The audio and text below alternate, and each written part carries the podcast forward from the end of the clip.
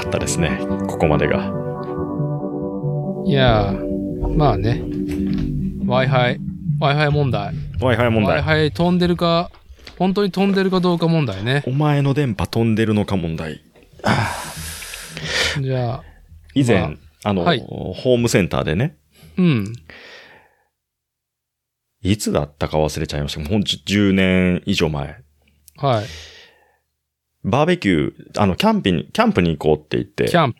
はい。ええで、友達とね、うん。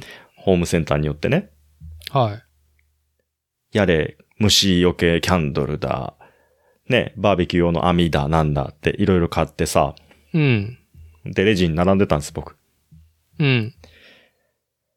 そしたら、後ろから、後ろに並んでた人から、あの、ドーンって何か飛んできて、ほう。なんだって思って見たら、あの、カゴカゴを積んでいくあの台車台車ってかあの、入り口にカゴが積んであるじゃないですか。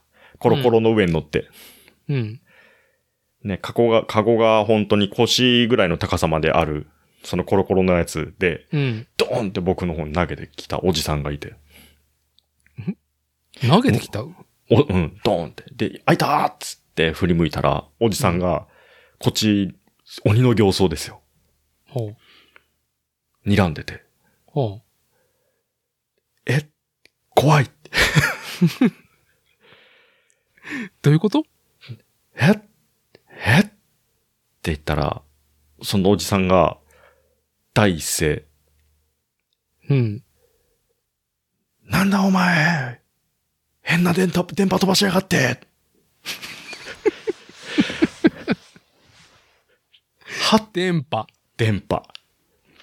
僕はそんな電波飛ばしてたんだと思って、おじさんには、そのおじさんには、ええー、まこっちさんがね、レジ待ちしてる姿、後ろ姿を見て、え。うん。こいつ電波飛ばしおると。電波飛ばしよると。はあビリビリ来たんでしょうね。なんだお前電波飛ばしてって言われて、うん。はい。完全に食われたんです、僕。えあではい。もう巨トンです。そうですね。はい。ええ。で、その巨トンとした僕を見て、さらにそのおじさんがヒートアップしちゃって、うん。こう、こいつは大丈夫なやつだと思ったんでしょうね。はい。さらに、高圧的に来られたんですね。はい。いやー、店員さんが走ってきましたよね。なるほど僕を抑えに。 何もしてねえよっていう。ね、どうも、ボルギンです。つって。出てたのかな何かしら、バチバチ出てたのかなうわぁ、めちゃくちゃメタルギアソリッドスね、3に上手にね、ボルギン、ボルギンできましたよ。サンダーボルトなボルギン大佐につなげてきましたね。ええ、ボルギンです。ねえ、本当に。まだだーいやちょっとねこれ難しいよ。今日はね、すごくね、その、誰がまだだって言ったのかっていう。誰のまだか。リキッドが言ったのか、オセロットが言ったのか、それともボルギン大佐が言ったのかっていうね。一番印象に強いのは、でもやっぱ、あれじゃない、リキッドだよね、僕は。いや、リしキょッうドかがない。リキッドじゃないやっぱうんそうだよ。リキッドが一番。ね。そう。あの、シュネークまだだーつって。はい、あの、銀河万象、銀河万丈さんがね、演じられる声ちょっと当てややってみてく、やってみて、やってみて。スネーまだだクいいです。何回まだだってね、言うかってね、あの、メタルギアに乗ってる時のまだかなのか、あの、ジープで追いかけてくる時のまだか、あええか、えーっと、メタルギアソリッド4の、ー。うん。はい、オセロットに、ね、えー、オセロットの中にいるリキッドのまだかなのかってね、いろいろあるんですけどね。うんうん今日は、今回の収録は、本当に、えーもう冒頭からわかる人だけね、ついてきてスタイル。うんうーん、なんだだっけ、杉田智和先生がね、おっしゃるところの、えーこの話がわかる方は、我々と感性が一緒近いだと思います。うん感性が近いと。だダメですよ、今日食べながらは。はこれならなさい、ほたら。ダメ。い。はい、ダメですね。はい。じゃあ、導入やりますね。はい。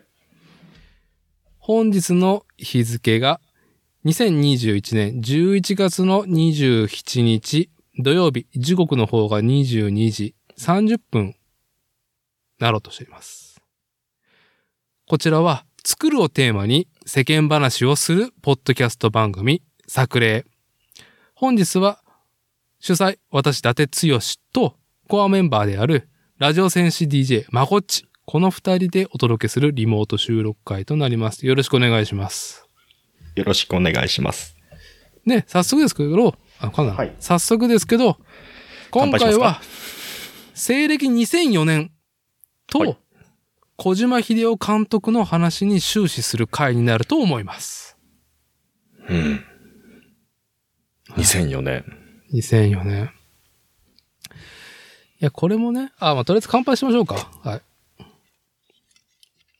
い。じゃあ、伊勢門のペールエールで乾杯ということで、今日はよろしくお願いします。よろしくお願いします。あ、うめえな、伊勢門さん。伊勢門さんは美味しいですね。はい。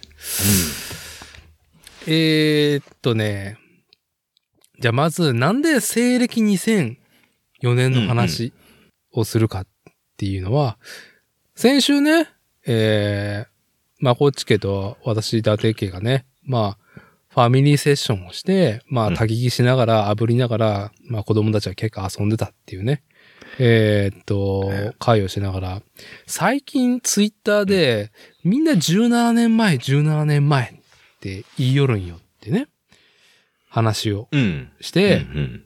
うん。ねえ。その時も、まあまあ、これは収録でね、より深く話そうっていう結果になったんだけど、非常に2004年、今から17年前っていうのは、まあ確かうにん、いろんなことの、まあ、えーターニングポイント、分水嶺だったと思われるんだけども、いや、やけに、あれから17年前っていうね、あの、ツイートをする、ああれから17年ね。うん。なんとも数字切りが悪いところを、皆さん、あの、うんアニバーサリー開講してますねっていうね、うんところで、まあ一番最初目についたのは、冒頭からちょっと話題にしている小島秀夫監督が、まあ、コナミから、えー、発売したプレイステーション2のゲームタイトル、メタルギアソリッド3。3です。 3。スネークイーター。これ、チーラーが17年前に発売されたっていう話。ね。ああ、えー、ツイッターに回ってきたのから、続いて、イノセンスもそうだね。そうですね、イノセンス。はいはい。うん押井守監督のアニメ、広角機動隊の続編だね。うんあと、ああのー、トコナ X さんがね、お亡くなりになったっていう年。あ、はい。えーとか、あとは、まあ、2004年ってなん、なんなんだろうっていうので振り返ってみると、うんうんまあ、そうね。まあ、おじさんが政治のことをね、あの、ちょっとだけ語りますけど、第二次小泉内閣っていうね、私、えー初老6年生、46歳になる私、伊達からしたら、非常にこの時の、ね、まあ、第二次小泉内閣、えー内閣総理大臣、小泉純一郎、うんうん。感動したっておなじみのね。いや、もう覚えてないかな、みんな。えー say anything ですよね。ああ、そうですね。ねはい。あの、内閣総理大臣、小泉純一郎を筆頭に、えー総務大臣が麻生太郎氏。で、いろんなそうそうたる、まあちょっと非常にここからっていうことが起きた中では、まあ、環境大臣がですね、小池百合子。ああ、はい。そして、内閣府特命担当大臣が、経済財政政策を担当した竹中平蔵。郵政民営化担当とかね、竹中平蔵ですよ。パソナ、パソナのね、帯同はこっから始まったっていうね。もう大体中抜き、大体国の予算の中抜きをね、されて、あ、もうこれ以上やめとこうっていう。はい。えーっと、非常にね、あのー、派遣法だったりとかね、いろんなことがいろいろ決まってしまって、その以後っていうのはね、こう、我々にとっても影響多大だったっていうね、まあ、小泉、えー第二次小泉内閣だったりとか、うん。あとはね、2004年。そう、まあアニメで言うと、まあ、サムライチャンプルーとかまあ、サムライチャンプルーはまだ、要は、ヌージャベスさんがまだご存命だったっていうね、うん。あの、オープニングとか、作中のトラックやられてたから。あと、ハウルの動く城、ジブリのね。うん。うん。あと僕は、本当に一作目しか見てないけど、プリキュアシリーズ、現在18作品ある中の一番最初、二人やプリキュアが始まったのも2004年。 2004年なんですね。はい。へえ。あとはね、マクロスゼロ、やったね、OV。あと、早急のファフナー。ご存知このアニメ。あ、ご存知ないですフもん。ァフナーもやってるよ。もう続編めちゃくちゃいっぱいやってるんですよ。そうなんですね。はい。で、フェイクス、フェイスブック開設だって。 2004年。ザッカーバーグ。うん、2月。あー、えもうね、なんだったっけメタだったっけ なんだったっけ今、Facebook から社名変わって。メターって言うんですか、今。あ、ご存知ない。ご存知ない、ご存知ない。うーん。まあ、はい、世の中ね、いろんなことがね、こう起きたりとか、こう、何かインパクトがあった年だったんではなかろうかっていう2004年の話をね、していこうかなっていうところで。うんはい。えーっと、17年前、我々ね、この今喋ってるパーソナリティの、まあ、うん17年前っていうとですね、私初老6年生46歳は17年前29歳です。うわあ。あらさ。あらさ、まこっちさんは私17 25。25ですよね。あー、やっぱ青年、やっと青年。青年。青年と言うんでしょうか。青年でしょうね。うん。はい。うん、まだだまだだまだ始まっちゃいないとスネーク はい。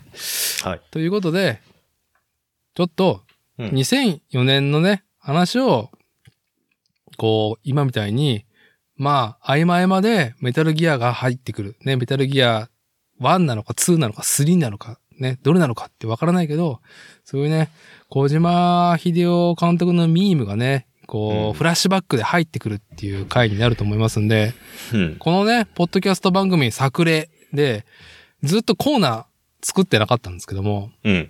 今回私、コーナー作ってきました。あらま。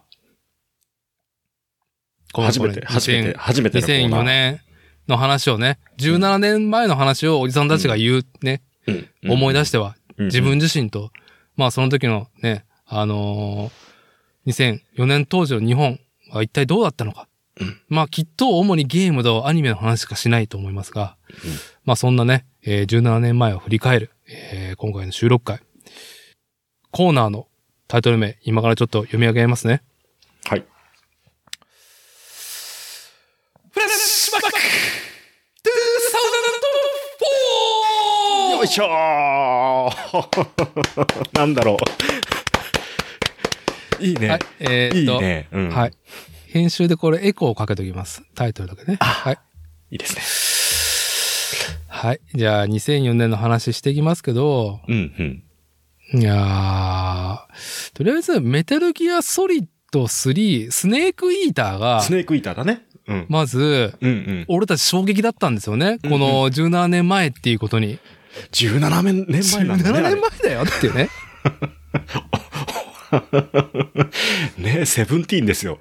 セブンティーンが出来上がる期間ですよ。はい。はねい。す17セブンティーンが出来上がる。Do the locomotion ですわ、もう。そんなもん。だからもう、あれですよ、2004年生まれの人は17歳ですからね。そういうことですね。はい。あの、さっきちょっと、あのーちらっと紹介した、トコナ X さん。うん。娘さん、今もうね、20歳超えて20、20歳か21ぐらい。ああ、はあ、はあ、はあ、はあ。なるほど。はい。うんうん。ね。要は、3歳、4歳がもう成人迎えてしまうっていう、そうですよね。我々うのんうん。子たちも成人迎えちゃうっていう17年。うん。俺たちは一体何をやってきたんだ、スネーク。17年間。いや、ねびっくりするね。びっくりするなっていうのと、どうだろう、まずメタルギアソリッド3、スネークイーターが17年前だっていうことがね、このゲーム。あなたは、今までに何に、何に宙を尽くしてきたんですか俺たちは一体、何に宙を尽くし、時代に翻弄されてきたんだろうか。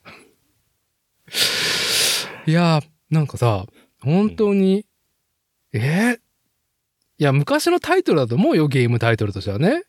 うん。なメんかタルギリア3メイクの話とかもちょっと出たりしてるんでしょでも。散々リメイクもしてるじゃん、メタルギアシリーズ通3してね。 3、3。 3? うん。あ、最近またし、してないのどうなんだろう。うん何回してもいいんじゃない ?3 は。でも5持ってないからな、プレステ5。いや、一個あるのはう、ん。我々が、その、なんだろう、全裸でゲームやアニメに没頭できたっていう期間、うんうん。うんうん、えー特に、まこっちさんは、えー結婚したのは僕でもだいぶ早いから、うんうん。で、初代気づいてね、子供もできてっつって、今さ、もう100%でゲームすることなんかないじゃないですか。ないね。女神転生5は買ったけどね。んそれ、いつのタイトルだ最近出たやつ。あ、あスイッの、チの。 買ってるね。うん。買って、まあでもね、やる暇ないね。そんな。じゃあ、例えば、女神転生5を買いましたと。うん。で、ねえ、女神転生シリーズっつったらさ、要は、まあまあ、分岐するわけじゃないですか。自分のプレイによって話が。うんうんまあ、マうん。ルまあチそエこンディング。まで、そ、うん。そこまでたどり着いてない。まだ序盤でもじ、もじもじしてる。じゃあそれ今でしょ今でしょ、うん。今今。昔の、その、例えば17年前の自分だったら、まあ、マルチエンディングだって言われたら、すべてのエンディングを見るまでが、やっぱゲームプレイヤー、ね、その作品を手にしたものの使命だと思って、こう、コントローラー握ってたでしょ女神転生はね、そうでもなかったな。でも、フォールアウトはそうだった。ああ全、勢力でトロコンしたいっていう、なるほど、うんなるほど。そういう風にやってたけど、まあ、結構最近まで腐ってましたね。いい感じで。最近まで、そう、フォールアウトだって結構最近でしょ、タイトルとしては。いや、結構前ですよ、あれ。あ、そう。うん。フフォールアウト3ね。3だっけ。ニューベガスの前。僕ね、ちょっとフォールアウトシリーズはね、すごい弱いんで、まあなんか、なんとも言及しにくいんですけども、そう。要はそのメタルギア3とかさ、うん。結構全集中でプレイできてたわけなんですよ。多分、メタルギギア1、うん2、3は結構やりましたね、僕は。 3、そうっすね。3、3の頃は、うん。もうそんなにゲームに没頭できてなかったですね、僕。ああ、本じ当うん、実際は。2004年でしょ ?2004 年。う。うん。意外と、し働きま、詰めでしたね。い今より。ああ、そう。うーん。それは望んでたのか、職場の環境がそうだったのか。職場の環境そうだったってのもあるし、家帰っても、あの、本とか映画とかに、とにかく時間を割いてたっすね。ああ、どちらかというと。うん。なるほど。仕事として。 仕事として。感覚的にはね。あ、そう、ん ?2004 年はまだマコッチは、今の、その運送業、トラックの運送系ではなくって、ビレバにいた時期、いましたね。あ、それは、花、そうね。そう。で、そう。移動した時の年だったんだよな、確か。店舗。そう。で、まあ、インショップだったんですけど、うん。あの、そのビルが、えっ、と、オープン3年目、2001年にオープンしたビルに入ってて、うん。 3年、結構作体が、ビルの作体が、ガンガン上り調子になるぐらいのうん。頃なんですよね。だからもう何やっても作体は上がるっていう状態だったから、はい。うん。忙しかったですね、ただ単に。うん。もう嫌でしたもん嫌だなと思ってたもん。うん。まあ、名古屋に実店舗ができたのが走りで、うんうーんと、まあ、路面店からいろんな、あの、モール系だったりとかに、えー出店するようになったぐらいなんだよね、うんベレッジヴァンガードは。そうね。まあでも、まあそこの話はまあ良しとしても、自分が2004年の時は、だから家帰ってもゲームはそんなにしてなかった気がするなでも3はやってたね。メタルギアソリッド3。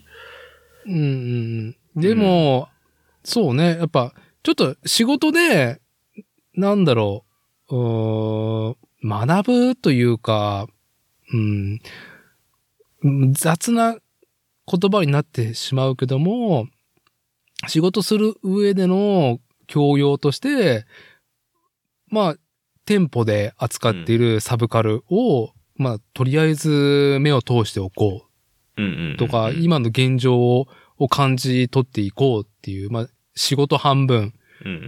趣味半分みたいなうんうん。ことに、まあ、時間を多く取っていたっていう状況なんだよね。そうですね。で、もうやっぱりプライベートな時間はちょっと少なかった方だと思いますね。あー。うん。じゃあ、んスケボーで遊んでたっていう時期でもないのその時は。がちょうど落ち着いた頃だったかな。あももうちょっと。前ですね。遊んでた時は。あまあ、じゃあ、2004年は、うんまうあ、んちょっと仕事忙しい、いろんな意味で時間をじ、仕事関連に取られていて、まあいろんな圧があって、結局退し退職したのがその後いつになるのその、でも2年後かなうん。うん。2006年だと思う。おー。いやー、僕とまこっちが出会った2008 7年か8年だよね。だと思うよ、確か。うん。その頃は、まあ、いい独身貴族の風をまとって、うん。だいぶ家にこもってゲームやってたもんね。そう、ま休みが、だから今までなかった休みが、うん。ね、ボンクレ正月土日休みってなって、はい。で、給料も上がってたから、うん。まあ、反動が来たね。なるほど。うん。で、興味がないものをもう見なくていいっていう感覚が強くあったから。まあ、いろんなメディア、まあ、サブカル寄りと言ってしまうと失礼なのかもしれないけど、うん。うん、雑誌漫画、音楽とか、うん、そういう。で、あのーいつもさ、 うん。あの、前も言ったかもしれないですけど、うん。まあ10時にオープンしますと。で、そのオープンする前にね、店がオープンする前に、あ、ビレ版がね、店舗ね。そうそうそう。あの、喫煙所でさ、他の店舗の、まあタワーレコードのその時店員さんのことを、うん。いつも朝タバコを吸いながらコーヒーを飲んで、うん。ちょ、ちょっとこう、話して、じゃあ行こうかみたいな感じがルーティンであって。はい。で、まあ、その、いつもその喋ってた人がね、うん。ヒップホップの、えっ、と、割と担当っていうか、バイヤーさんだだったんですけど、ただ、うん他のジャンルとかも、なんかこう、その、聞かないといけない。うん。うん。うんで、興味があるやつだったらいいんだけど、うん。仕事で聞かなきゃいけないはっい。て聞く音楽が大量に、大量にどんどん出てくると。うんうん。で、もう本当あのー、情報のインプットは光のスピードでガンガン来るんだけど、うん。俺のアウトプットは ADSL って言ってた。通信速度は、はい、そうそうそうそう。んで、あの、その彼は最終的に辞めていったんだけど、うん。うん、なんかそれ、あ、すごいわかるなーって思ってた時期でしたね。そのタワレコにしろ、ビレ版にしろ、うんなんとなく想像上で、うん。まあ音楽、まあ店舗で取り扱ってる商品、商材について知識をちゃんと、うーんと温めておくというか、うん。うん、流れをこう感じ取る、もう前提となる知識量はいっぱい詰め込まんとかんっていうのは、それは義務になるわけお店の仕事義務じゃい。ないけど、うん。義務ではないけど、うん。取り扱ってるんだったら、知っときたいじゃないですか。ああ、まあ、どちらかというと、その、店に立つね、一店員としての、まあ、誇りというか、まあ、なんだろう、うん自分が理想とする振る舞い方。うんなのかなだからもう、聞かれて、ああ、もうちょっとわかりませんってっていうね、あのーものが多すぎて、あうん、だったらもうちょっと調べとこうよとかさ、うんあ、ーちょ、ちょっとでも、まあ、ね、知識として入れときたいなっていうところは、まあ、あったっすねあ。。ああ、まあ、お客さんのさ、お客さんへのサービス、カスタマーサービスの一環として、うん。やっぱ、ね、こう、たらたら物を送ればいい、見せればいいってわけじゃなくて、店舗に入って、で、そこで、こう、なんだろう、自分のちょっとした体験、うんうん。疑問が晴れたりとか、知らないもの、知らない扉を開けてくれたりっていうことを、まあ、店員さんからね、うん、顔、向き合って、えーうん聞けるっていうのも、ね、大きな魅力の一個っていう風になると、うん。まあ、振る舞いとしてはね、こう、ちゃんとしたバックボーンと言える知識を抑えておくべきっていううん。責任をね、まあ、背負ってしまうね、それは。だからその少女漫画とか全然わかんないですけど、ああのー、まあ、よくね、見かける人がさ、あ、これ買ってったとかさ、あ、この人これ買ってった、なんだろうって気になって見てみて、うん。ああ、なるほど、こういうのが、そういう層の人は、好きなのねみたいなのとかさ、こういうの追いかけてるのねとかさ、はうん、そういう感覚でも見てたりしてたし、まあそれは、あのーそこの担当のバイヤーの人がやればいい話なんだけどね。い。うん。た、だ、せっかく目の前にあって、ね、手に取って見れるものであれば、まあ見たいじゃないですか。っていう感覚だ。だったっすけどね。まあ、う。うんん。うん。そんうな、そんな感じで。。うんはいそうそう。なるほどうね。ん。いやー、じゃあ、いろんなコンテンツを、まあ、だいぶ半目で眺めてた時期っていうことにうん。だから本当にこれが好きっていうのがそんな明確になかったっていうのもあるんですけどね。自分がね。ああ、まその時は。俺そう、俺これっすっていう感じのやつが逆になかったからそうやって思ってたんでしょうしね。ああうん、他、はあしそう。うん、これが好き、こ他知らんぐらいの方が、あの、まあ、精神衛生上いいのかなって気はするけど。まあ、うん、言わんとすることはわかるけど、うなかなか若いうちはそれができんよね。うん。それできてたら男前だなと思っちゃうもんね、そういう人見たら。ああ、でも結構ね、あの、そういう感じの人がお客さんでは、まあ、いたからね。ああ、そう。うん、そあそういうふうに見えてただけかもしれないですけどね。えー、ちょっと2004年のビレマンのお客さんってどんな風だったのわかんないけど、普通のインショップだったから、そんなに、あの、ハードな人はいないけどね。ああ。ただ、そういうふうに見えちゃってたと思う。うん。なるほどね。うん。そうですか。まあ、僕が、まあ、コチと出会ったね。2008年。まあ、繰り返しになりますけど、だいぶゲーム、ね、のめり込んでんねっていうか、やってんねっていう、そういう、こう、うん風をまとってる感じの方がね、強かったもんね。その、なんかいろんな、そのコンテンツにね、まあ仕事として、えーっと、なんだろう、自力がついてるってよりか、ゲームやってんねっていうのが、本当に印象で。まあ結構早い段階で、まあこっちのうちにね、飲ん飲んだついでに、に止めさせてもらって、うん、うん、うん。で、飲みながら一緒にこれ面白いんすよとかゲームを。結局ゲームやってたわけじゃん。二人うでん。飲みながら。うんうんうんうんまあこっちのうち行って。そうですね。あの FPS にハマってる時期は、うん。ゲーム用のテレビに、あの、エイムした時にど真ん中になるように、なんかマジックで黒い点を書いてたのあ、そうそうそう。うん。あの、テレビにドットサイトつけるっていうね。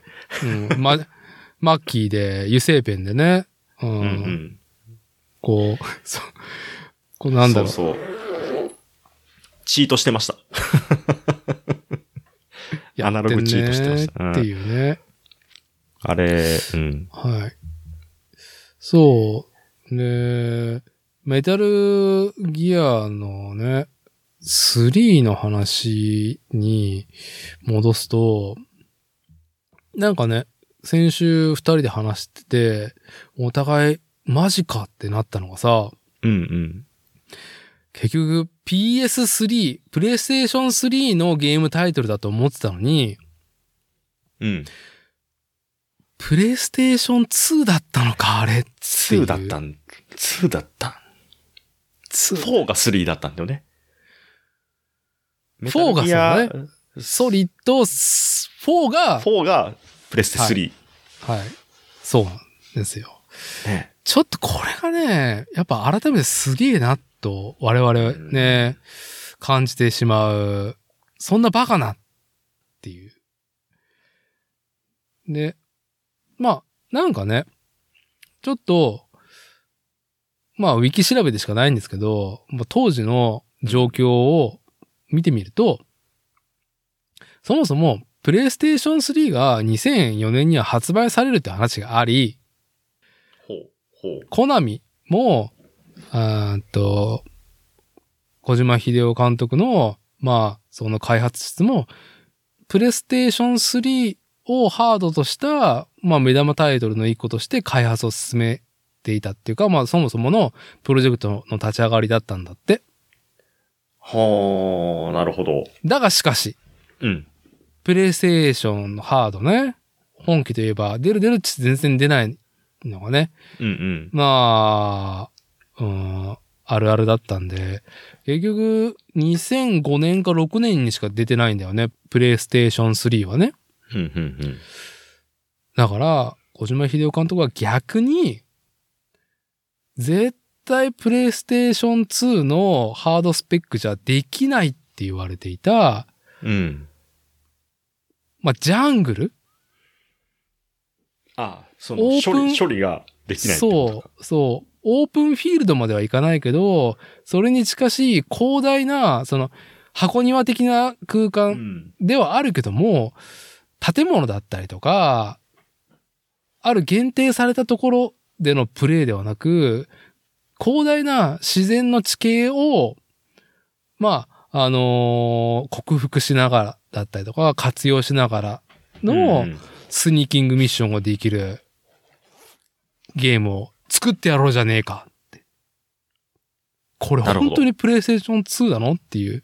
うん。ギョッとさせようっていうので、気合い入れて、やったのが、メタルギアソリッド3。というね。うん。だから、我々のね、もう17年経った記憶からするとさ、全然、なんかプレステ2っていうイメージじゃなかったもんね。うん。で、まあ、できたらね、プレイするのが一番なんですけども、まあ、再三言うように我々初対持ちがゲームプレイするね。まあそんな余裕もないんで。うん。まあ私もずっと今まで避けてきた、あの、見るメタルギアソリッドシリーズね、YouTube のね、うぷ主さんありがとうございますっていう、あれね。うん。の、まあちょっと3見てみようと思って。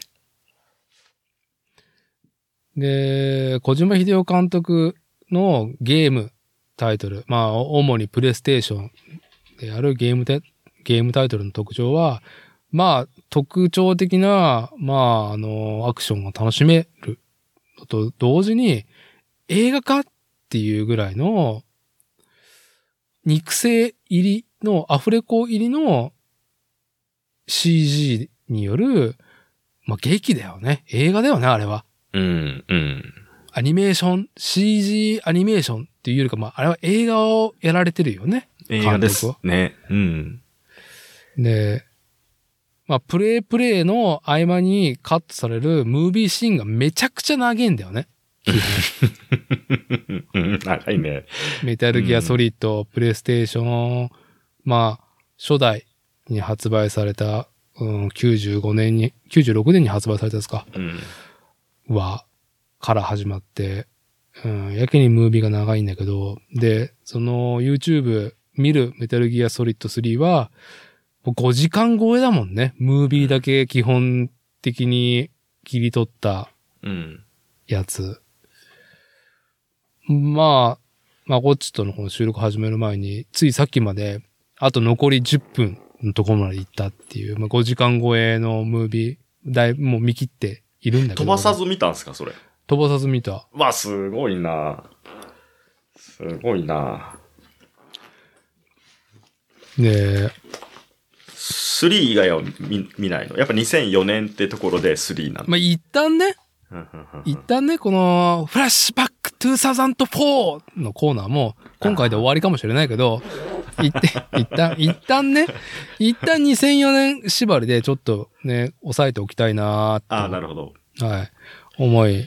あと、まあ、我々ちょっとね、ね、こう今自慢できることをね、もう自慢していこうっていうスタンスで話はちょっとそれますけども。はいはい。我々ね、二人ともね、えー私、伊達も、まこっちさんも、まあ、スマートなフォンをね、手にして、かれこれですけども、ついに、現行のハイエンドキーを手にしたわけじゃないですか。手にしましたね。アップル社、iPhone 13 Pro! PRO Pro。はい。高かったね。高かったね。うんまあちょっとこの話はまたちょっと、まあ、この、ね、2004年振り返りが終わってから、まあしてもいいけど、そう、えーっとね、もう YouTube とかさ、いや、とりあえず、まあ、まずね、安直に、うんえーっと、このスマホ、ね、まあ電話ができる上にインターネットができて、うん。絵が、絵がめちゃくちゃ綺麗な上に音がすごいいい音が出るっていうね。うん。我々はさ、ゲーム愛好してきて、えーいろんなコンシューマーとか、まあ、携帯ゲーム機も手にしてきたと思うんですけど、もう、凌駕してるよね。いろんなものを。ああ、量がしてますね。で、これで、この YouTube うん。の見るメタルギアソリッド3を見始めたら、うん。いやー、なんか、確かに、いや、今のさ、PS4、5うん。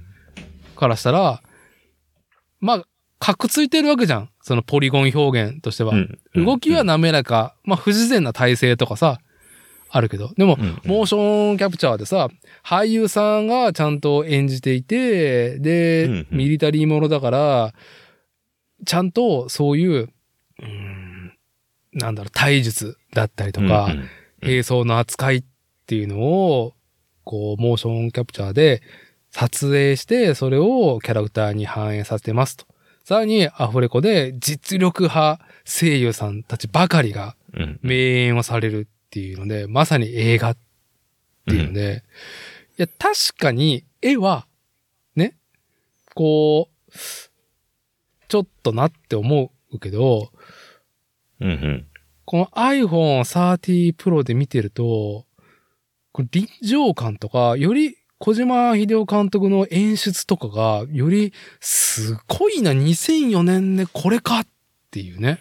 うーん。ちょっとね、改めて時を経て、これ見て、うん、衝撃の連続だったんですけど、まこっちはまだそんなにこの5時間超えのムービーはそうも見てない。そんなにもうね、か一回は見てるんですよ。すごい前にね。ああ、もうこの動画自体もに、どうだろう、4、5年前のやつだもんね。うん。うん。えっ、とね、4と、5、あの、ファントムペイン。でも、この、あの、チャンネルの人のやつは見させてもらってて、はい。 1、2は見てないかな。で、3は思い出すためにちょっと見たっうん、うん。っていう感じだったんですけどね。なるほど。うん。まあ3はね、ううん、んはい。どうぞどうぞ。 3は、一回自分でやってクリアしてるんですよ。うん。で、えっ、と、4をやったときに、えーっとね、途中でもうやれんくなって、保管で見たのかなまあ、続きはもういいや、見てクリアしようと思って。うん。はい。うん。で、5もそう。5に至っては、もう、うんあの、進めれなくなったっていうか、うん。ああ、いいですよ。そのは話ね、2004年 から外れて、まあ改めて大事な話だと思うんで、それいいですよ。あの、先週話しましたけど、そう、5やってないんですよね。メタルギアの、メタルギアソリッド5は、まあ、2タイトル出てたんだよね。あれが2000グランド、うん、グランドゼロと、うん。えっ、と、ファントムペインか。はい。はい。うん。で、両方ともやったんだね。だから、えうんーっうん。と、んファントムペインが後から出たやつか。そう、グランドゼロが、えっ、と、パスとチコを救出しに行くところ。だから短いんだよね、確か。そうそうそうそう。んで、えっ、と、ファントムペインは、うん。あのね、やって、まあ本当面白くて、もう完全オープンワールドでさ、んで、はミッション選択制っていうか、まあミッション、クエストを選んで、まあミッション選んで、うん。で、まあそのミッション何回でもやれるみたいなは感じ。い。うん。で、あの、マザーベースっていう、まあ拠点を育てていくっていう要素があって、はい。で、まあ、し本当もう時間も、か、時間をかけてすごいやり込める内容ではあるんですけど、うん。あのーそのマザーベースから、現場にね、うん。そのミッションの現場に、あの、パートナーを連れて行けるんですけど、馬とか、あの、まあ唯一、はい。ね、人を連れて行けるのが、人として連れて行けるのが、うんあの、クワイエットっていうスナイパーがいて、はい。そう。んで、その、クワイエットが、まあ、あの、多分、みんなそうだと思うんですけど、みんな好きになっちゃうんですよね。くわい。まあ、まうずん、小島秀夫監督の、うんうん作風としては、ゲームと思えない重厚なストーリー、世界情勢も含めて、非常にミリタリーによったね、で、うん。兵器考察とか交渉がしっかりしていて、うんうん。えーっと、まあ、男の子としてはもう大好きなわけですよ、この時点でね。うんうん。で、まあ、主人公も、あのー大塚明夫さんがやられる渋い、もう、もう俺たち、お男子だったら全員好きになる兄貴感なわけ。うんうん。この男についてきたいっていう。うん。俺もオタコンって、 ね、言われて、うん。ね、言われたいっていうぐらい、まあそういう、なんだ、ハードボイルドなゲーム性なんだけど、世界観なんだけど、うんうんいい感じでエロが入ってくるんだよね。もうね、エロでしかないっていうところがね、あの、ーちゃんと、、ちゃんとね、さりげなくね、ちゃんとエロでしかないよねっていうのが入ってるよね。なんつ、う。うんーんと、青年コミック誌の、うん。要は表紙になぜ水着の姉ちゃんがいるんだっていう、うん漫画の雑誌なのに水着の姉ちゃんがなぜいるんだっていうね。じゃあ、違うよさ、あのね、クワイエットは、クワイエットは、はい。 そのグラ、グラビアの姉ちゃんじゃないからね、あれ は。クワじゃあ、まあ、例えね、く構成としてね、あ、構構成成と。してね。そう、あハードボイルドな世界観に、あの、 なんでは、うんそんな半裸で、うろつろ、うろちょろしてる、もう姉ちゃんがいるんだっていういね。や、違うんですって。なんか、クワイエット は、クワイエットは、はい。ね、グラビアアイドルじゃないし、ね、はいね、後にデビューもしませんと。はい。ね。ちゃんと、ちゃ、ちゃんとそこを、ちゃんとそこを抑えてきてくれるから、あの、クワイエットをこねっち、もあの、うんメタルギアソリッド5のクワイエットだけにね、とどまらず、メタルギアシリーズには、そういう姉ちゃんがどの作品も出てきますと。まあ一番ワンの時はメディルだったよね。メリルと、やっぱスナイパーウルフじゃないですか、あ、さあ、ウルフだね。はい。そうだね。うん。ああいうクワイエットの話。僕、スナイパーウルフの話したいんで。うんはいでもどうスぞワイスナイパーウルス、ウルフは、まあそうだね。やっぱスナイパー、スナイパーの魅力 だね。まあいいや。ではい。あ、でククワワイイエットのだっけ話ちをゃクワイエットは、クワイエット。えっ、と、最初、スネークを殺しに来た女兵士なんですよね。はい。あのー看護師の格好をしてね。はい、そうそうそうそうそう。もう、あのー組織の人間として、はいスネークを殺しに来て、で、えっ、と、失敗して、うん。で、死にかけるんですよ。はい。で、死にかけた、そのクワイエットを、その組織の、えっ、と、おじさんが、直すんですよ。はい。で、直した時に、えっ、と、彼女は、えっ、と、もう肺が焼けて使えないから、皮膚呼吸で呼吸をするっていう風に作りられ、作り変えられてる。はい。はい。端的に言っちゃうと。うん。そう、あの、燃えちゃったからね。うん。うん。そう。で、まあ人の形はしてるけど、まあちょっと人じゃないみたいな。水分も皮膚から摂取。ね。だから、あの、シャワーとか浴びてるときはもう水分摂取ですよ。はい。あのーあれ、だから、んクワイエット光合成するんだったっけ光合成する。あ光合、光合成してるんだっけ光合成もするでし光合ょ成、うん。だから光合成してたと思う。半裸でしょ半裸。すぐあ、シャワーそもうそうそうそうそうそう。すぐシャー。ワーも浴びるし、基地内で、いつも半裸でしょあの人。半裸。うん。あの、養子鍛錬な姉ちゃんが、半裸で傭兵たちの要塞で、呼吸、うろ呼つくっていう吸もしてるからね。うん。呼呼吸もしてるら。はからね。うんはい。そう。い言ってしまえば、うーんと、狙撃銃を持った水着の姉ちゃんっていう ね。そうだね。なんか、本当に納得いかないっていう顔してるけど、はい。あ の、や納得知らないリスナーさんがもし聞いたらね。納得いったよ、さに。じゃあいいで。で、あの、もうね、あの、ひ人ならざら、ならざるもう人じゃない動きをするのね。はし、めちゃくちゃ速く走れて、はい。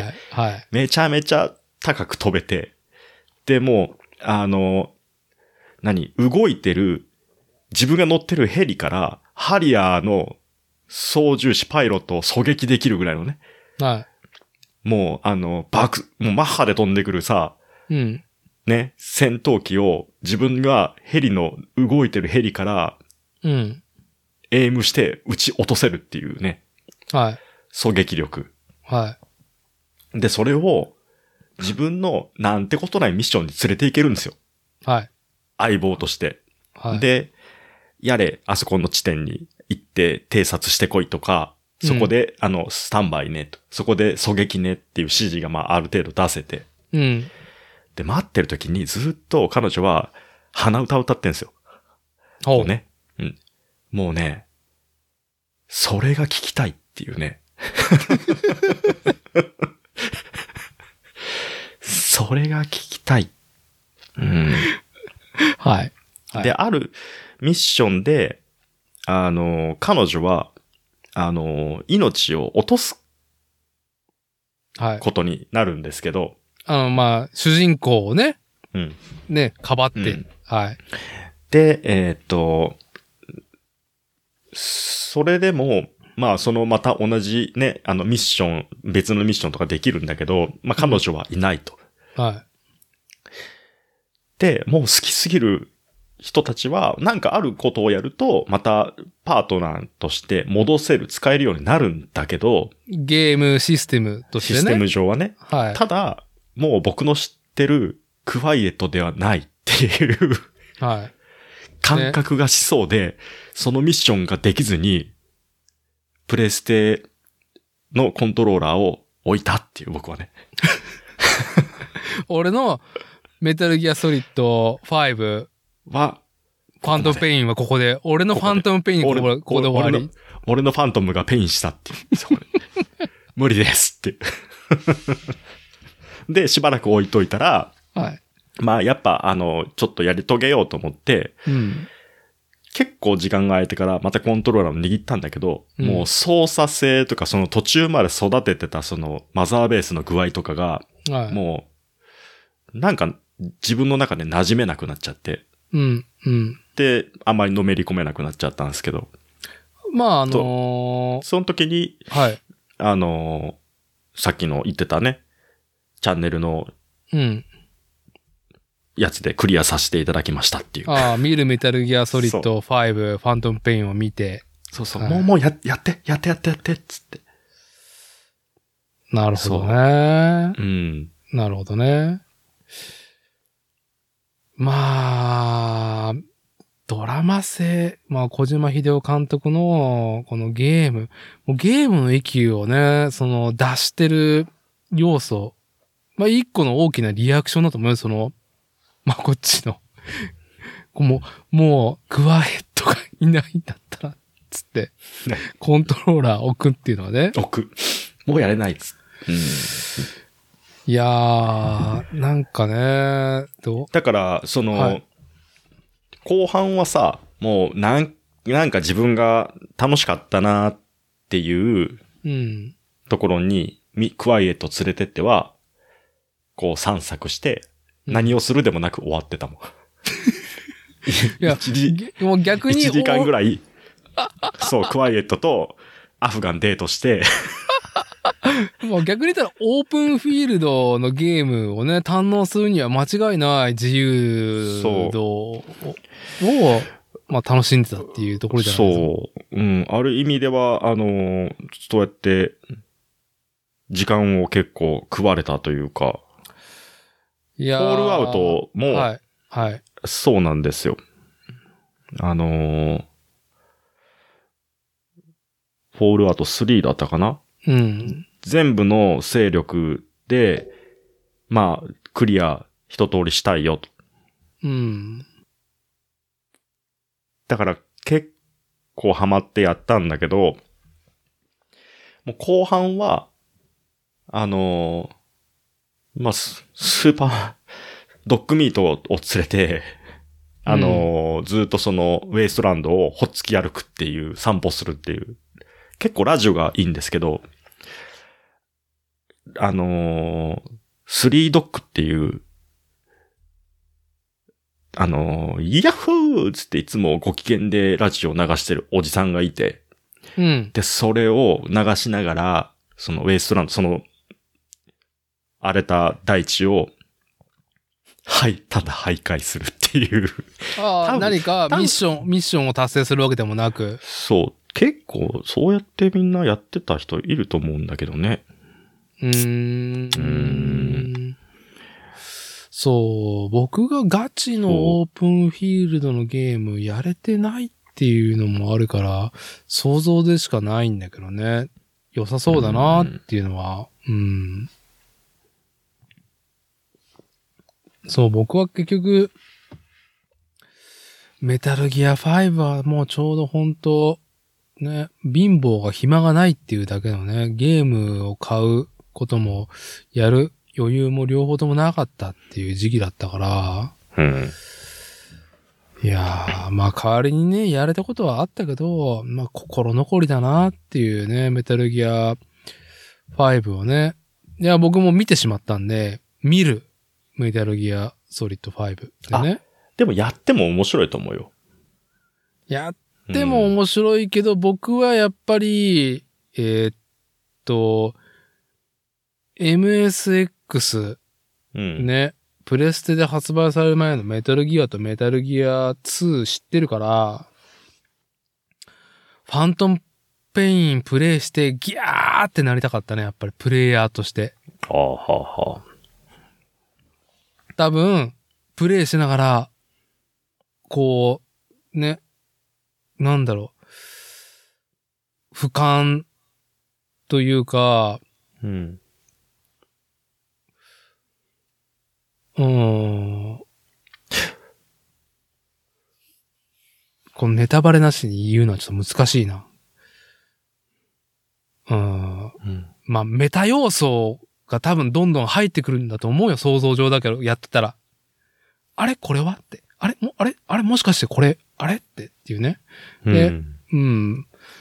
こう、プレイヤーと、その、メタルギアの世界観とシリーズの、なん、特殊な構成による体験があったっていうのは、ムービー見ちゃったから、ああ、これはプレイありきのゲームだったなっていう。あ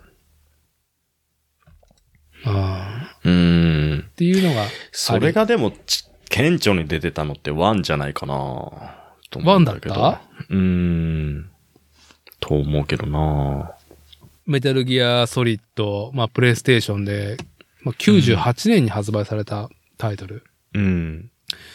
いや、まあ、ついでにじゃあ、その、初代メタルギアソリッド、プレイステーションのタイトルの初代でね、まあ僕はじゃあ代わりに、あの、スナイパーウルフの話していいですかうん。まあ、スナイパーウルフの話と、まあ、オタコンの話になるんだけど、あは。は秘伝ですね。い。こう、ね、さっきからさ、マラだスネークって、ね、ついね、あの、リキッドの銀河番長をね、言いたい。言いたいよね これ。言いたいワード。言いたいパンチラインなんだけど、ゲームをプレイしていて、その、没入する感じというか、まあ、こっちがさっきちらっと言った、より初代に感じたものっていうのは確かに僕も感じて、うん。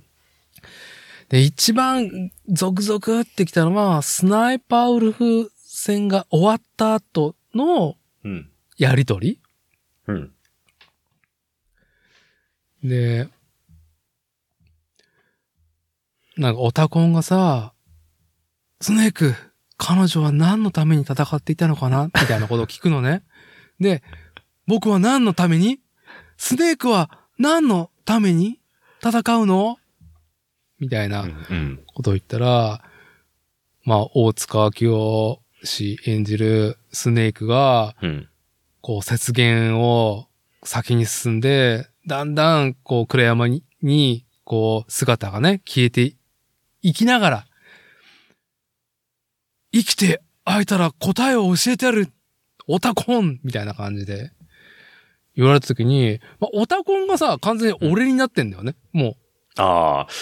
なるほどね。う、立場的にね。うんそっからだよね、うん。うもう、んスネーク、大塚明夫の背中を追い始めたのは。ああ。でも今そうやって聞くとさ、その時スネークってさ、分かってなかったんじゃないの本人も。 いや 何まのあために戦ってんのじゃあか。、じゃあ、うん。基本、ね、基本、小島秀夫監督の作品って、その瞬間瞬間のエモーショナルの高め方が異常だからさ、うんうん。高め、うん高めてくるね。なんでもないよ。このうん、熱い、ほとばしる、そのう男と男の、その、なんだろう、戦いうんうんもエモーショナルだし、やっぱさ、エロい姉ちゃんがさ、うん。無ふーんって感じてくる感じねそれ女の人がでもプレイしたらどう感じるんだろうね、無不運は。どうなんだろうね。ね俺、だってあれだよ。うんあのー、見るメタルギアソリッド3でさ、うん。体が覚えてるのフラッシュバックするんですよ。うん。もうさ、ムービーを見てるとさ、あの、コントローラー入れるし、バイブするさ、うんうんうん。タイミングあるじゃん。ありますね。スネークがさ、うん拷問で殴られたりとかさ、うんうんなんか、こう、誰かがさ、後ろにバッと着地したり、ブラッて震えるじゃん。もう、あのー、3の、もう、スキベナンバーワン、エロナンバーワンはやっぱエヴァ、あ、エヴァ。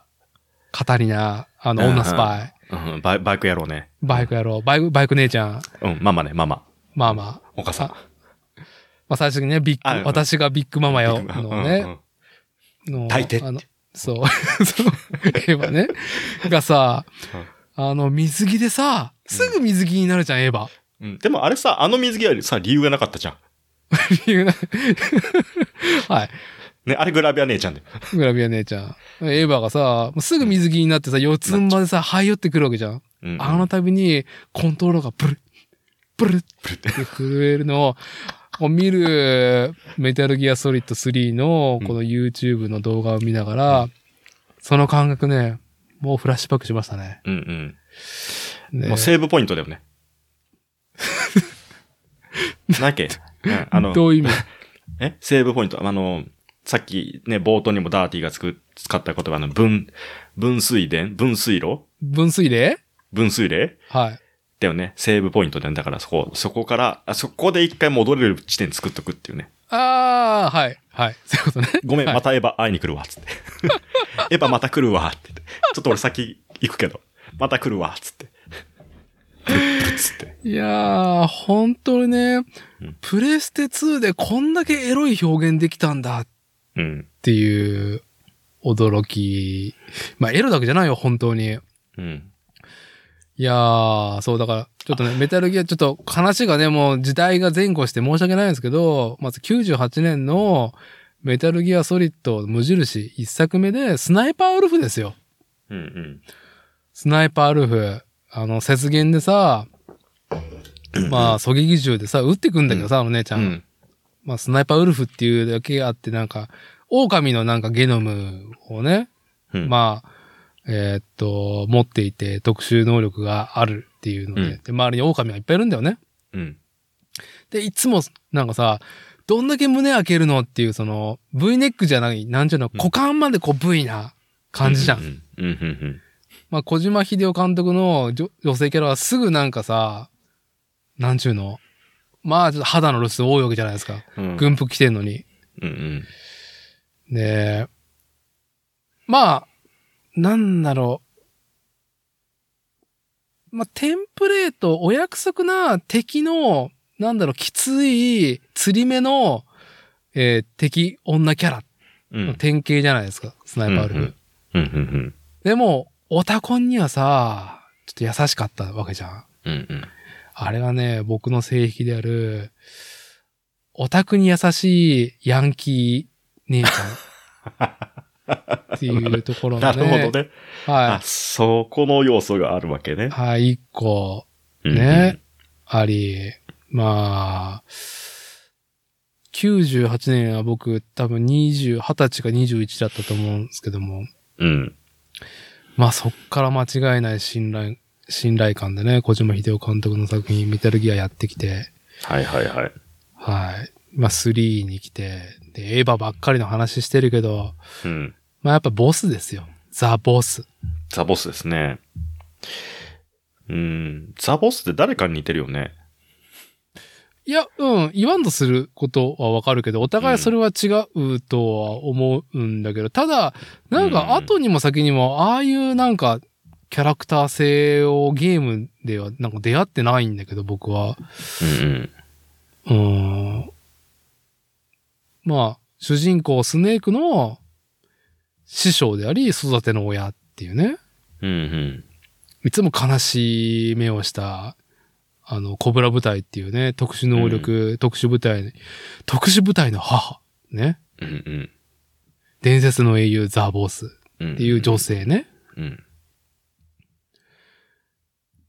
いや、つい、あのー日本時間で約1時間前にね、僕がそのムービーでお亡くなりになったところをもう一回再視聴したんですけども、おお亡くなり、お亡くなりになったところをね。はいはい。うんはい。私を殺して、お前は先に行けっていうね。うんうん。はい。まあ、すごい作品だなっていう。うんうん。まあ、なんかキリがないんで、あの、メタルギアソリッド3において何かありますか ?2004 年のこのタイトルで。 3において、ごめん、今ね、本当に全然関係ないけど、クワイレットの、あの、スナイパーウルフコスチュームをずっと見てた。はい。わかってまあの、すクよワ。、クワイエットが、俺、ね、私が今言った、あのー股間まで、こうバーってこう、ジッパー下げていて、唇が紫かなんかね、そういう。ね、はい。けしからん。けしらんからんですね。けしからん格好で、奴ら戦場をね、本当に 渡り歩いてるんですけどね。ねえここに雪が入ってきちゃうね。あ入ってきちゃうね。ねえ積もっちゃう、ここにね、雪が。じゃあでもね、うんなんかさ、すごい、なんだろう。ザボスはさ、うん。なんだろう、コブラ部隊っていう特殊部隊ね、特殊能力を持った、うーんと、傭兵っていうか戦士たちのリーダーとして立っていて、うんうん。で、メタルギアソリッド3では、スネークはそのコブラ部隊の5人ぐらいと戦って最後、まあ、ボルギン大佐と、うんね、うん。うん。まああと、まあオセロットと途中何回もイチャイチャしながら、うんうん。最終的にはザ・ボスとね、対決するっていう話なんだけどさ、あの、ザ・ボスのさ、僕たち戦った時、ね、本当に、当時、なんか俺、うん。当時も笑ってたし、うん。あのー改めて、その戦闘シーンとか、やりとりで笑っちゃうんだけど、なんか、すごい愉快な奴らじゃん。あの、メタルギア、ソリッドシリーズのボ。スって。そうだよね。なんかあの、ギニュー特戦隊並みの、ちょっと、バカっぽさがあるよね。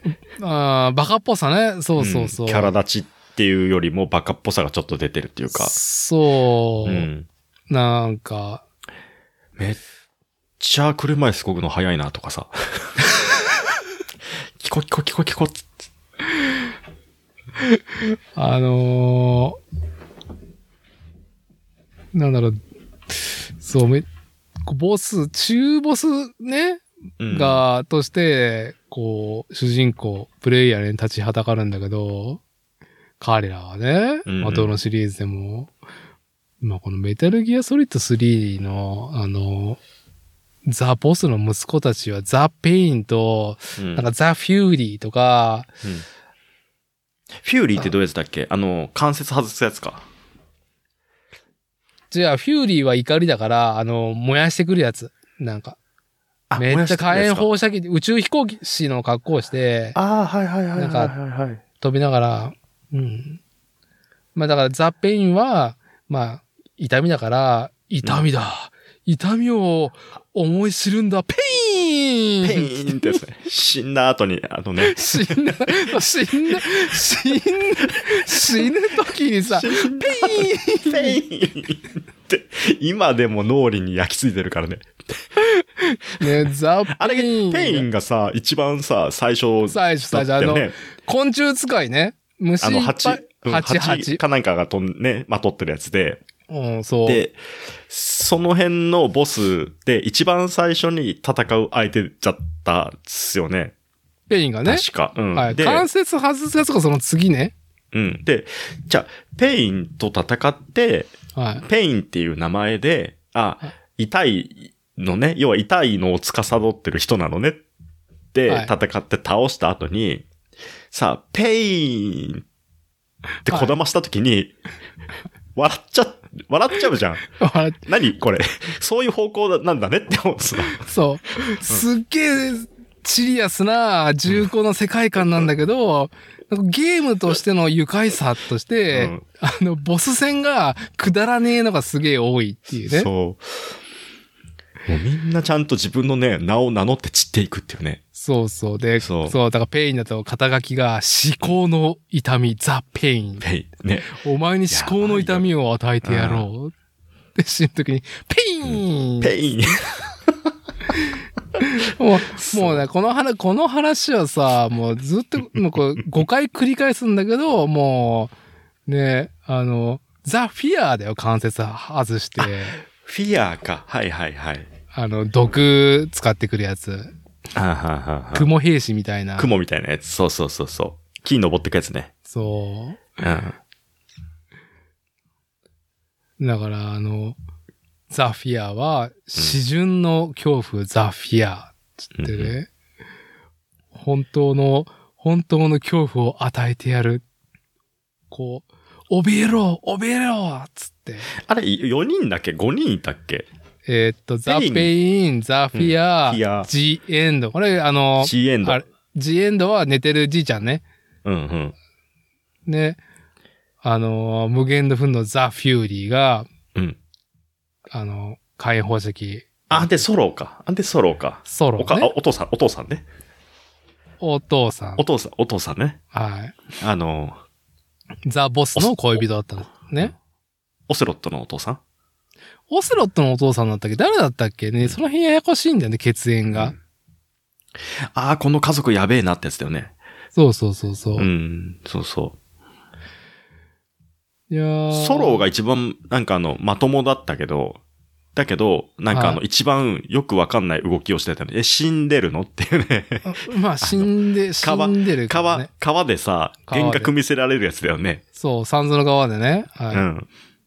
あの、映画の地獄の目視録みたいな感じのねうんうんうんう、ん川をね、渡りながら。うん、うん、うん。まあ、まあ映画好きのね、映画大好きでサンプリングインスパイアしまくりのね、ゲーム表現してる小島秀夫監督なんで、もうね僕らが全然わからんようなサンプリング山ほどしてるからさ。ああ、でもそうでしょうね。うんそれでお、それでいてもさ、あの、ペインっていうね。あれをうん一 番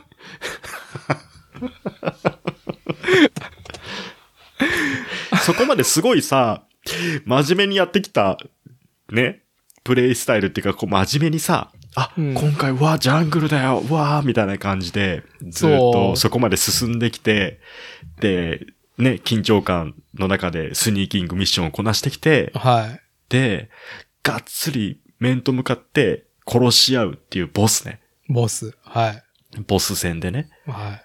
で、倒し終わった後に、ペインペイン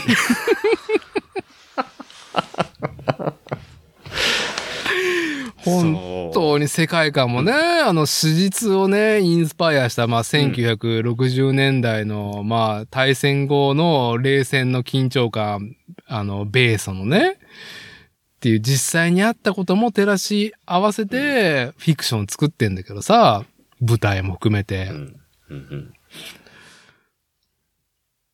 なんか、すごいね、興味を持って1960年代っていうのをさ、ね、書くとはっていうね、うんうんそういう世界観を。まあ、書くがテーマだったからね、メタルギア、特に前半うんシリーズは。あと、ザ・ボスの最初の、あのーストーリーっていうか、うん。あれも、ガガーリンとかのさ、はい。えっ、と、宇宙開発競争の、オリジナルセブンの他にもう一人、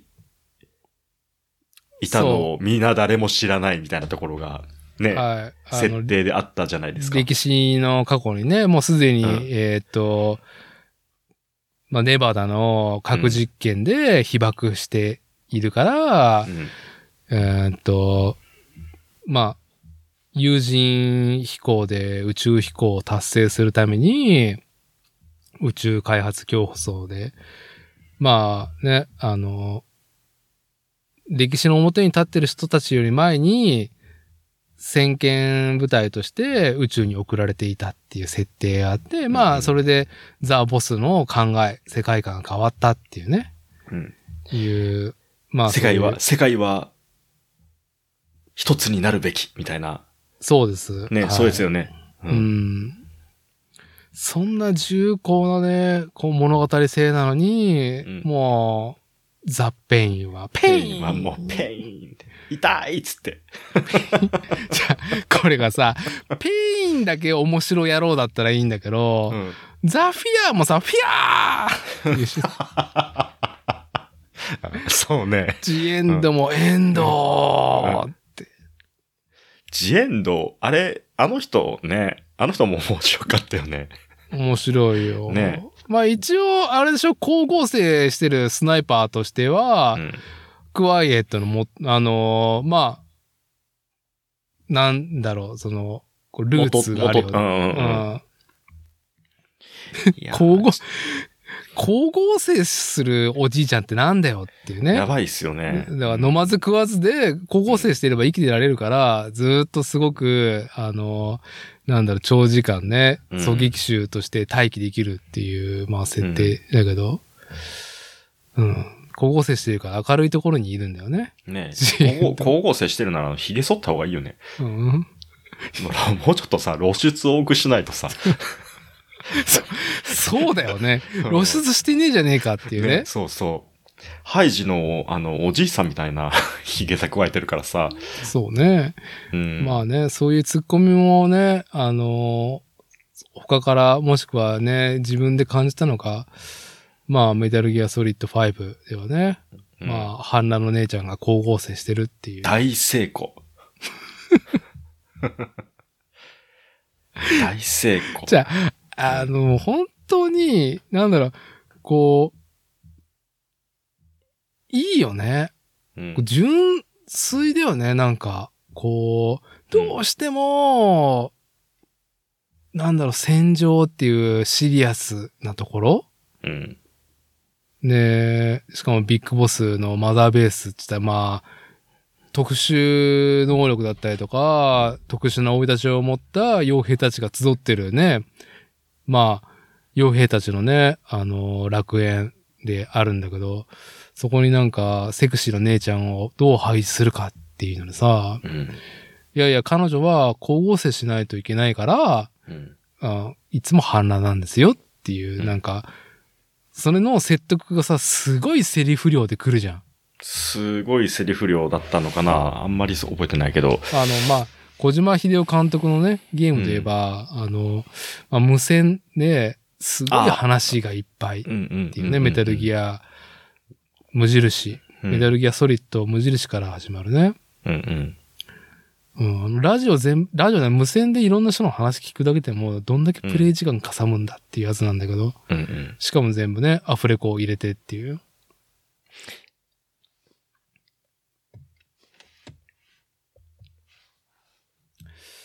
はい。まあちょっと、ザ・ボスのことはもっと、ちょっと言いたいですけど、なんかうん、おじさんがただただエモい、エモい気持ちになるだけなん で、これぐらいにしておきますけど、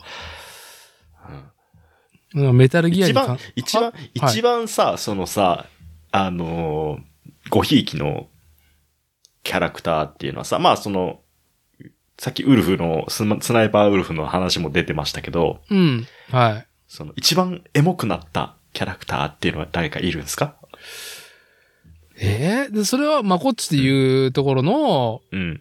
クワイエットなんだよね。クワイエットは、まあ、なんていうのかな。まあ、エモさはま、一番じゃないですよね。まあ、総合的にレベルが高いから一、一番ですけど、一等賞ですけど。うー、うんんはい。一番誰がグッときたかなと思うと違うもんな。あうん。うんやっぱ一番好きなキャラクターとしては、あ。はい。まあ、オセロットとか好きだし、僕は。まあ、特に5をプレイしてるとね、うん。オセロットは、あの、深い、深みがありますね。結構僕の中では。うん、ボスは、ザボスね。ザボス、はい。うん、3やった時点では、もう、うんエモさっていうかなんかこう、悲しすぎて、っていあう、ーうん、なんかこうね、うん。そういうエモーショナルな感じだったっていうか、はい。死んで、はいなんかこう、何誰も、誰も本当のことは知らないけど、あなただけは知っておいてみたいなさ、本当に不遇はな散り方をするじゃないですか。まはい。はい。ねそれが不遇すぎて、はい。ちょっと、うん。ねえ。お前は何に知恵を尽くすのだみたいな感じで来られてもさ、うんうんう。うんん。まあ、軍人大変だなっていう。いやー、まあでもね、やっぱ、なんだろう、これ、メタルギアシリーズやってない人には全く伝わらないと思うんだけど、やっぱビッグボスになっちゃうんだよね、どうしても。ああ、ははは。な、なんだろう、この構成、この構造をさ、うん上手にさ、説明できないんだけど、メタルギアっていう昔80年代の MSX っていうゲームパソコンみたいなやつで、うん、2タイトルにわたって、なんかビッグボスっていうのが敵だったんだよね。ラスボスだったんだよね。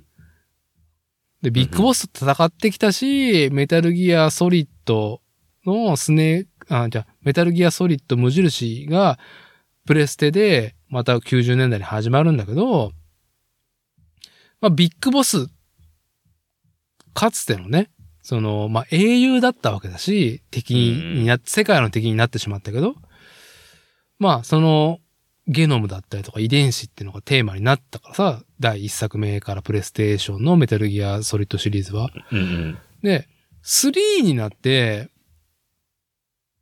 おやっと思ったけど、やっぱり過去に戻ってビッグボスに話になったわけじゃん。うん。そしたら、プレステ1の時にやった無印と2だね、のスネークが霞んで見えちゃったんだよね。まあ、ビッグボスの子供たちだよね。うんうん。やっぱなんかこう、なんちゅうの、こう、特に続編にね、こう、4とか5に続いていくと特に、5、結局、メタルギアシリーズって最新作は、要は一番大元のゲームのラスボスの話だもんね。うんうん。で、まあ、ビッグボスになっちゃうんだけど、マゴッチは、えーうんメタルギアソリッド4は最後見たんだよね。ムービーで全部。最後どうだったっけえーっと、結局、ワン、ツー、スリーと、プレステハードでシリーズが続いた、うん。一個全部物語終わりますよっていう、総決算のタイトルが4だった。 4が一番最後なんだよね、時系列的に言うと。時系列で言うと、もう終わりの物語だね。うんうん。で、それ以降に続く5はまた昔のビッグボスの話でしかないから、うんうん。立ち上げの頃だよね。だから、ううんん、んと、描かれてない時代を書いたうんうん。あのあのゲームにしたっていう風だから。うんうん。4どうだったかなもう忘れちゃったな。 4は、うんその今の話の流れで、えーっと、ライデン。ン出てくるよね。ライデンも出てくる。全員、メイリンすら出てくるからね。メイリン覚えてるメイリ覚えン。てます、覚えてますよ。メイリン、あの、メタルギアのね、まあ、うん PS1 でできた無印のメイリン。うん。メイリン可愛い、可愛い。無線で、無線の、うん。無線で、ね。モニター越しのアイドルね。モニター越しのアイドルが、空母の艦長になるっていうね。うんうんな、すごい、すごいなんか飛び道具出してきたなっていう。メイリーも出てくるうしん。、美里さんがし、あ、まあいいや。そう。そう、メリルとか、もう全員出てくるんだよ。うんメリル、メリルは、あれだもんね。あの、ぶ、小隊長みたいになってるもんね。そうそうなんそうかそうう。ん。あの、下痢の女兵戦士士がいたよね。下痢の兵士がね。で、あいつが 実はすげえいいやつだっていうね。下痢の兵士はずっと下痢ね、ね前作に通して出てくるんだけど、うんジョニーね。そうだね。前作出てくるね、割とね。前作出てくるの、ゲイリーの人ね、ジョニー、ジョニー、ジョニー佐々木だったかなんだったっけ。そうで、メタルギア4で、えっと、メタルギアソリッド4、ガンズ・オブ・ザ・パトリオット。パトリオット、愛国者ですよ。がうん2014年に発売されて、これはプレイしたんだよな、俺。で、最後、うん。ずっと死んでいたと思われたビッグボスが生きていたっていう話なんだよ。うんうん。あれオ。リジナルがね。オリジナ一ルの番ねの。オリジナルがね。そう。で、あ、な、ゼロとビッグボスが最後に墓場の前にいるやつそうそうそうそうそう。あー、見た見た見た。私の記憶が確かなら、それです。あー、はいはいはい、はい。ゼロ少う佐んを車椅子で押してきたのがビッグボス。で、うんうん。えーっと、メタルギア4、まあ、ややこしいな、オールドスネークと呼ばれる、もう、うんなんだろう、ゲノムのせいだったか、フォックスダイのせいだったか、何のせいだったか忘れちゃったけどさ、すごい老化してるんだよね。急激な、その、なんだろう、ソリッドじゃな身いそれ。んソソリリッッドド死んだんだっけうん。いや、もう、あの、ビッグボスの子供たちは遺伝子操作で強化してる影響で、確か年が、年を重ねていくのが早いんだよ、確か。うんうんうん。老化が早いんだよね。うんうんで、同じように老いたような姿になってしまってる実の息子である、まあ、あの、メタルギア4に、メタルギアソリッド4における主人公と、うん。オールドスネークね。そう、オールドスネークと、うんうん。まあ、遺伝子上父親である伝説の英雄、うん。伝説の傭兵、えービッグボスと、普通に年を置いてきたね。普通に年を置いてきたビッグボスだよね。と開校して、で、うんうんえーっと、大塚明夫がずっと主人公スネークの声当ててるんだけど、うん。若き日の、そのビッグボスの時も、うんうんうんえーっと、遺伝子上、息子として生まれたスネーク、うーんと、ソリッドスネークもうんうん大塚明夫さんがやられてんだけど、墓場の前でビッグボスとスネーク、ソリッドスネークが開校するときは、大塚明夫さんの主人公に対して、実の父親である大塚、えー、何さん、ちみよさんだったっけなんか、そんな感じの名前の人、実のお父さんが声を当ててんだよね。ああ、そうなんだ。そうそうそう。はあ、で初の共演。演だったんだよね、あれ確か。似てるんだ、声質。いや、違うよ。違うけど大御所だからさ、親子なのは知ってたからさ、僕は。へえ、知らなかったです、僕。だから、初の共演っていうのは知らなかったけど、ゲームやってて、このなんか、あのメタ構造というか、入れ子というか、なんか、すげえなっていうのはちょっとびっくりした。うーん。合わせて、でも結局ビッグなボるスほ。どね。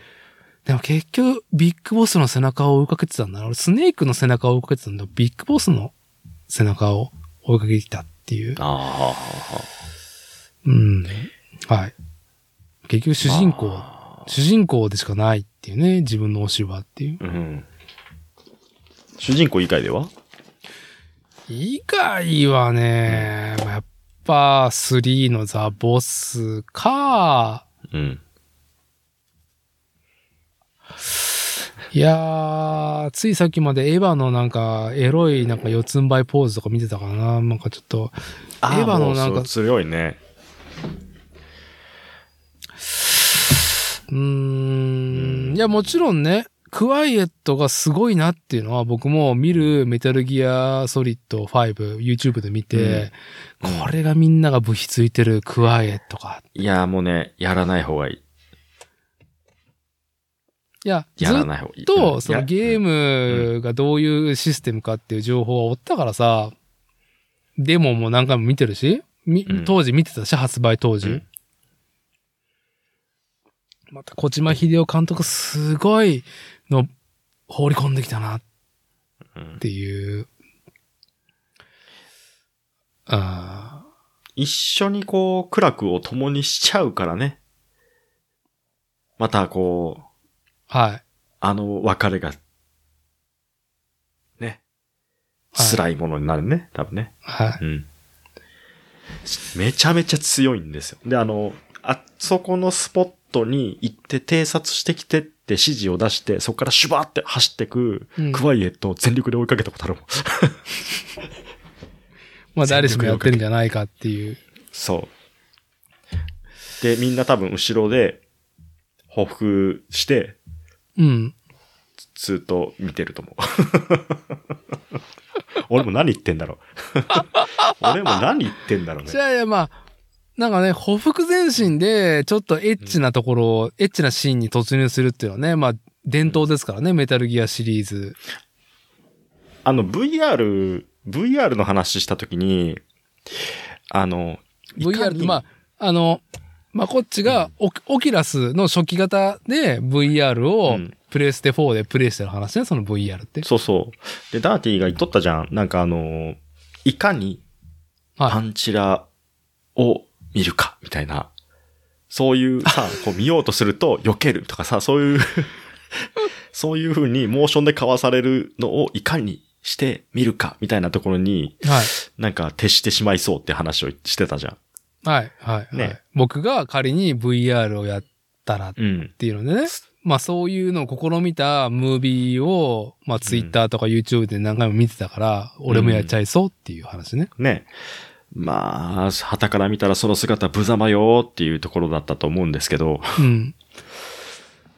多分、あの、クワイエットを連れてった8割、9割方の男性プレイヤーは、報復してると思報復ね。う。 うん。は絶対してる。い。で、うん視点ね。うんだからもう女の人だからどうなんだろうなと思うけどね。あそういうのしないじゃん。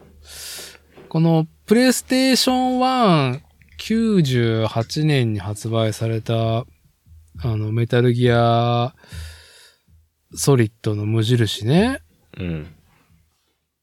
やっぱ、プレイステーションってさ、ポリゴン 3D でゲームの空間を作り出すっていうところで、まあ、小島秀夫監督はやっぱ視点っていうね、要素を入れてんだよね。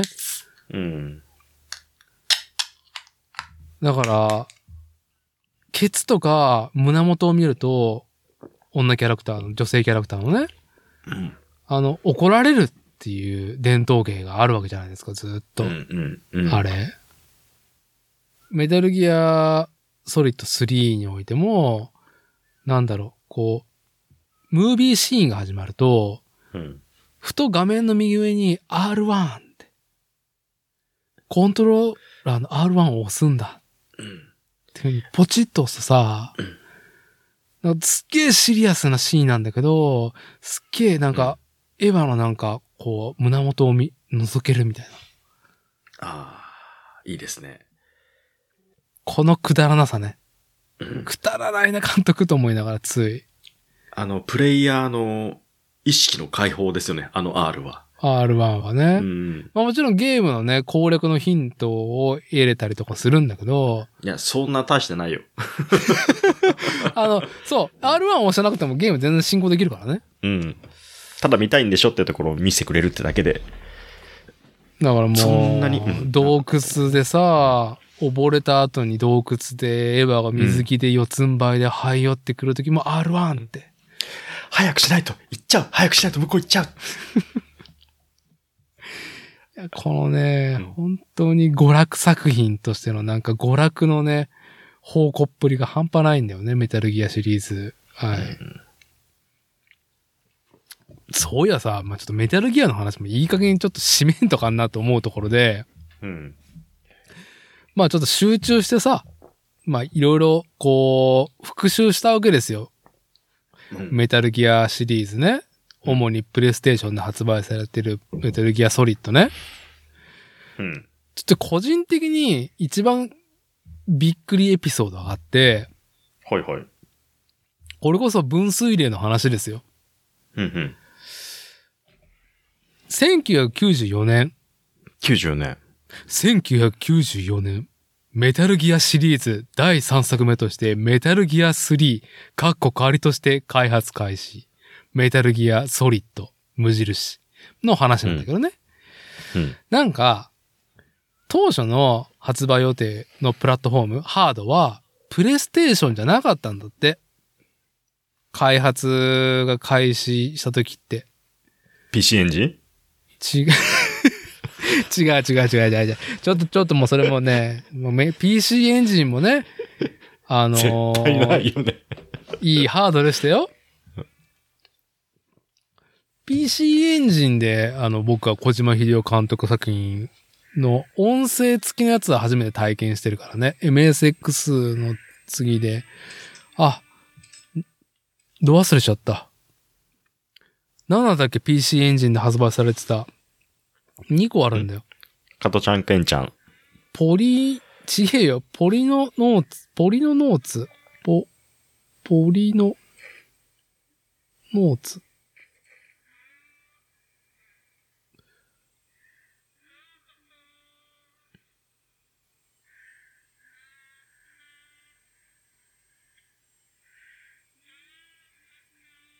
今、あれでしょ、クワイエットの鼻歌聞いてるじゃん、あんた。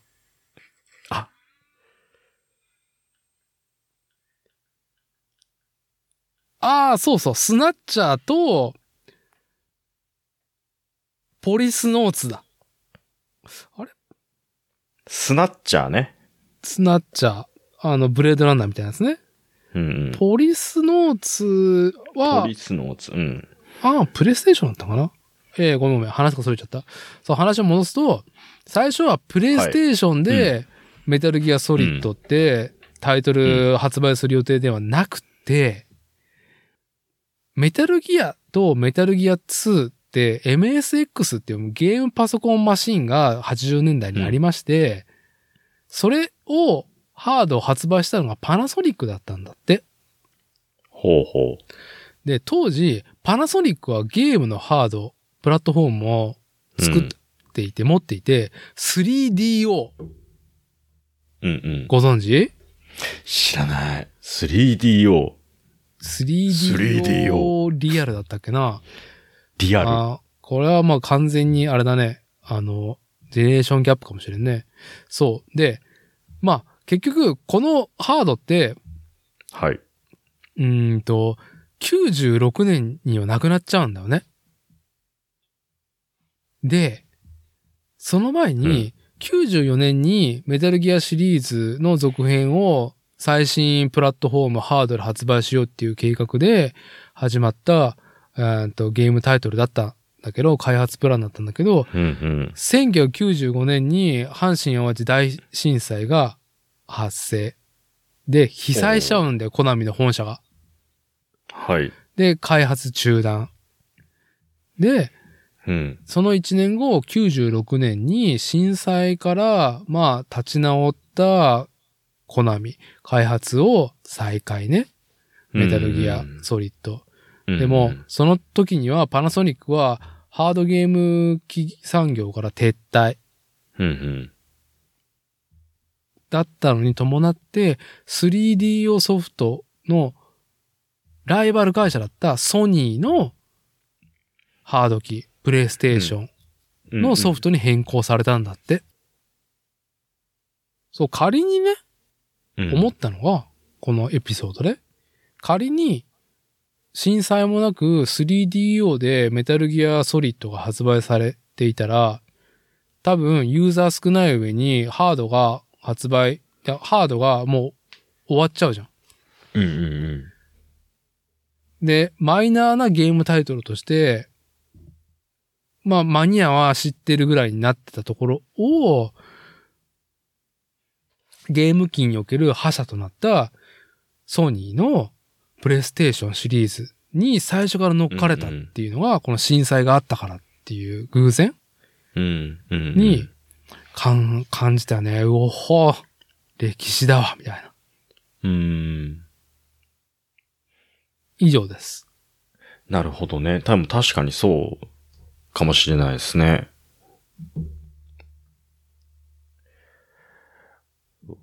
あの、初代、初代っていうか、プレステのさ、うえん。っ、と、メタルギアソリッドうん。あれがさ、本当にドカーンってきたっすもんね。自す分のごかったもんね。周りとかでも温度感で感じたのはね。高校生ぐらいでしょ、まあ、こっち。高校ぐらいでしたかね。 98年とかって。うん。バイオハザードは怖くて嫌だけど、メタルギアは面白いっていう感じだったっすもんね。ね。うん。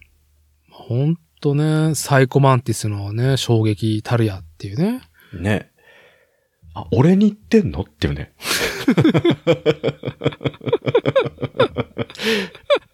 スネークに言ってんじゃなくて、あ、俺に言ってんのこれっていうね。俺かみたいなね。っていうね。ねえ。パッケージってどれだよってもう棚を探した探した。どれ どれなんか取れる箱があんのみたいな。どれつはこ れこれっていうね。い。わかる。で、もうな、だいぶ苦労した覚えがある。うん、まあ今のはよく言うところのやつですけど、はい。びっくりしましたもんね。まあね。ブラックアウトっつってね、ビデオ、あれチャンネル変わったって いうね。よく見るとヒデオっていうね。 右上にね。いいよね。で、あれ、うちも使ってるさ、テレビが、あの、あのフォントに近い字で、ビデオって出るやつだったから、い本当に騙されてさ、いや、だ、いや、多くの人が普通に騙されてて思うよ。そう、またチャンネル変えてきたとか思って さ。何何これどうなってんのって。さあ、なんだろう、あの、コントローラーがさ、床でさ、震えるっていうあの演出もさ、うん。たわいもないじゃん。うん。でも、あの時、あの瞬間、うん。全身全霊でサイコマンティスの催眠攻撃を受けてた我々は、うん。床に置けっつってなんか、そう、置くよ。置いね、マジかっていうなんか、うん。なんか、どうせこれあれでしょみたいな感じで置くんじゃなくて、うんえって、全身全霊でトリックに、こう、うんまんまと引っかかり、床に置いて震えて、わーみたいな。あれ、実際でもどうでした僕さ、あれ、食らった時にさ、うん。あのーちょっとしたさ、恐怖感を感じたんですよ、本当に。あ、どっから見てんのみたいな。一瞬、さ、 錯覚に陥る感じ。そうそう。だから、うんこの今のやりとりの導入からすでにはめられていて、我々は、うん。サイコマンティスにね、まあ、小島秀夫監督にね、うん。あの、そう、やっぱあの、当時ですら、フルボイスのゲームなんてなかったからさ、うん。うん。やっぱ声っていうことの演出、演技にまんまとね、やられてたんだよね、サイコマンティス戦は。そう。は喋ったね。い喋ったね。いやー、すごい、 すごいゲームでうんす。すごい、すごい監督性ですよ、本当に。小島秀夫監督。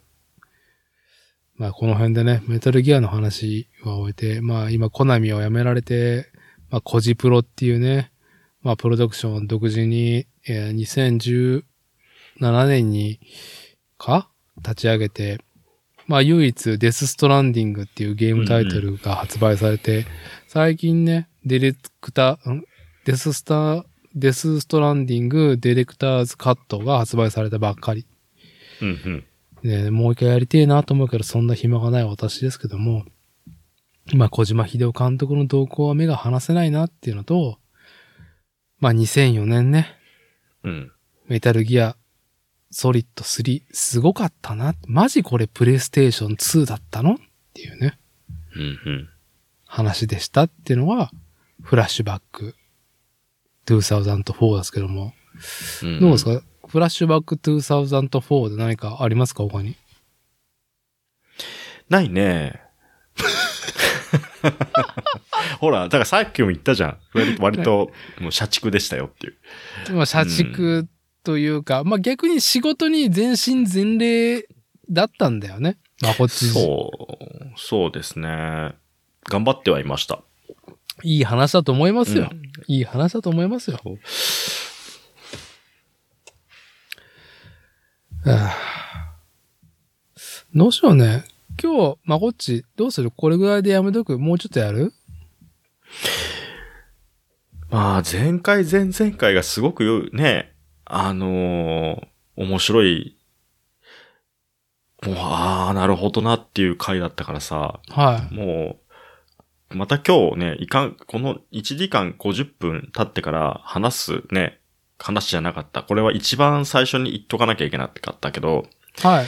ね、あの、やっぱり前回、前々回のあの回が、エピソードです言ごうと、第62回と第63回の、まあ、ニッパうんー .com 主催カラバタシマネーテのね、はい、2回目のゲスト収録会でしたけど。そう。求む気候戦士、気候についていろんな角度からこう、書き手、あと、まあ、向こう側のね、ニッパーさんのそのスタンスだったりとか、いろんなものがこう見れて、まあ面白かった。そはいの次に、すいませんっていう話をね。はい一番最初にしとかなあかんかったけど、最近なんだろうな、でもね、あの、プラモじゃないけど、あの、ちょっと前に、ちょっとバキづいた時があったじゃないですか。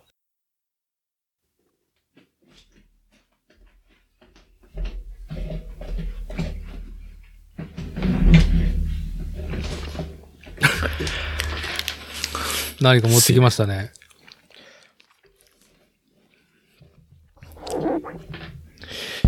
これです。あバギー。も BAKI バギー。特別編。SAGA サガー。う、サガ。はい。バキサガ。これ、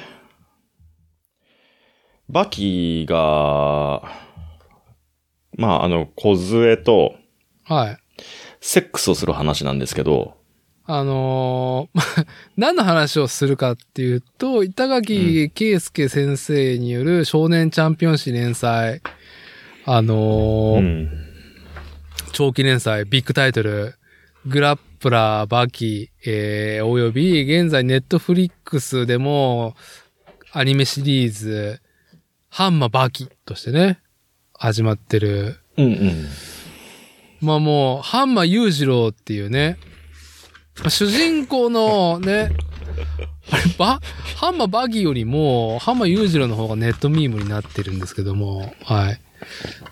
そのね、はい。なんだろう、はい。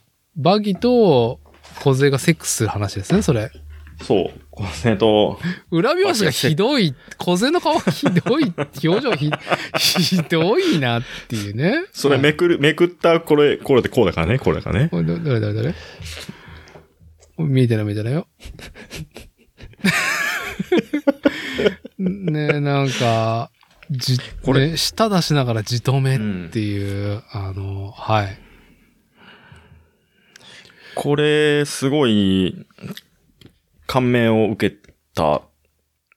え、初版が2002年、ああ、だね、2004年じゃなかったですね。2002年ですけど、 はい。 2002年。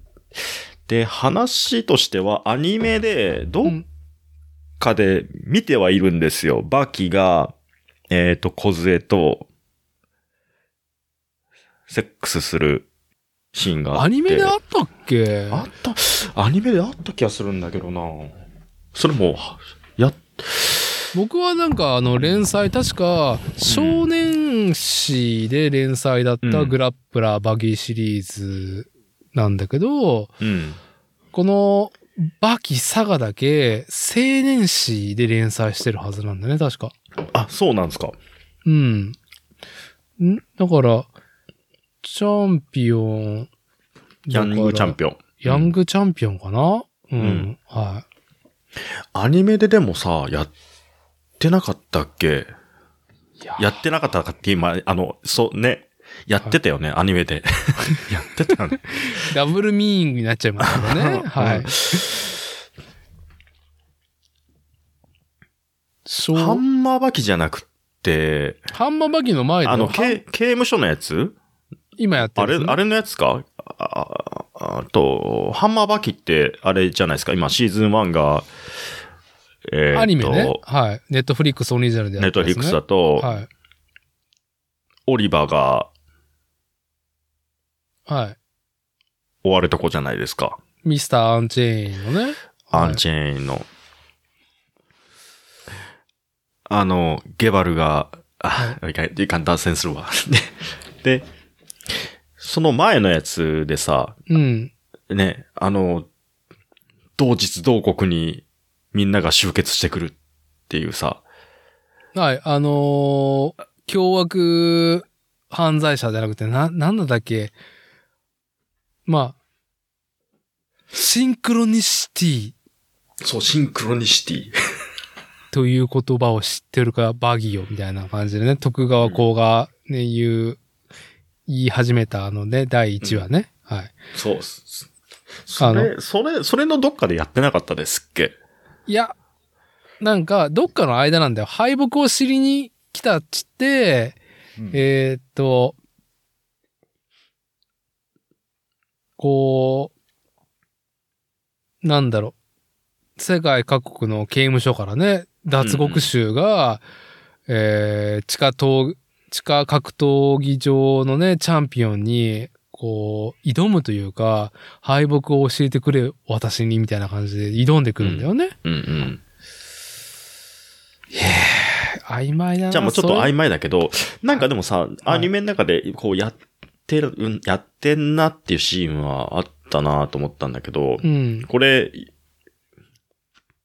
コミックで読むと、まあ、すごい良かったんです。僕、その前、はいその連載の時とかは読んでなかったんで、その連載の時にね、もう、だって読んでんだよね。だからもう、18年とか19年前だよね。あだから僕の、僕は記憶がだいぶね、うん、浅いですけども、はい。今読むとね、いいよ。じゃあ当時でもいいと思った よ。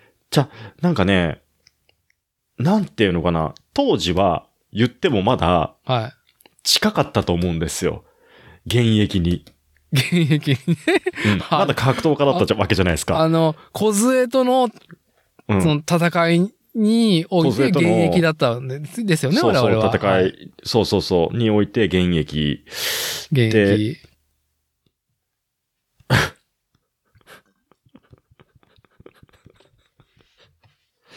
これ、バッキーっていうさ、はい。もうオスとして、オもうス。ものすごく優れた遺伝子の男ね。はい。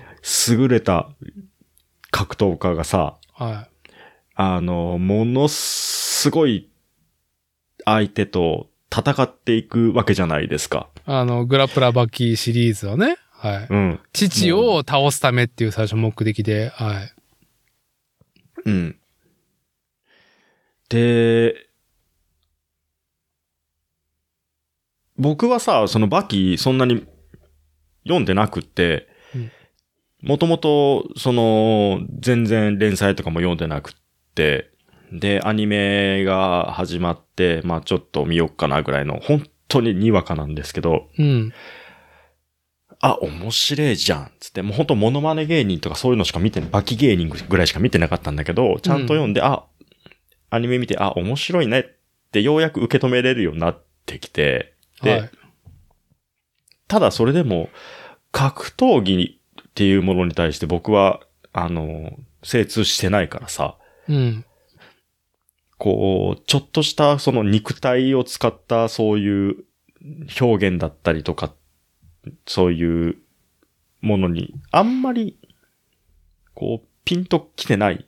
まあ、言葉、絵では理解はするんだけど、うん。体が理解しないっていうか、本能的に理解しないっていうか、俺、その、その、そんだけね、バキぐらい鍛えた体で、その相手と戦ったことがないから、わかんないっていうところね。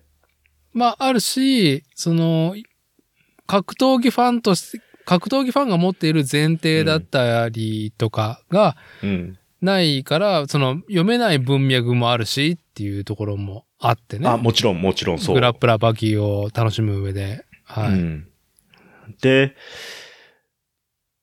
まあ、でも面白いし、バキから読み解く哲学みたいなところで、いろんな広がりを感じ取れるようになって、まあ、好んで見るようになってきましたと。はい。で、まあ、ある夜勤の時に、まあ、バキについて、ちょっと話をすることがあって、で、あの、あいつの運転横乗りにするときは、足が自然に三鎮になってるとかさ、はい。なるほど、みたいなさ。で、そこで、なんかこう、あ、バキサが面白かったんで、ちょっと読んでみてくださいよって話になって、だから小杖とセックスするとか見たこと確かでもあったよな、とか思ったんだけど、はい。うん。まあコミックスで一回買って読んでみたら、あのね、まあ、ひパーッと一通り読んで、一番最初に端的に感じた感想が、はい。えーっと、爆笑、じゃ、勃起しながら爆笑したのは初めてだと思ったんですよ。うん。勃起した状態で爆笑したっていうのは本当初めてだなと思って。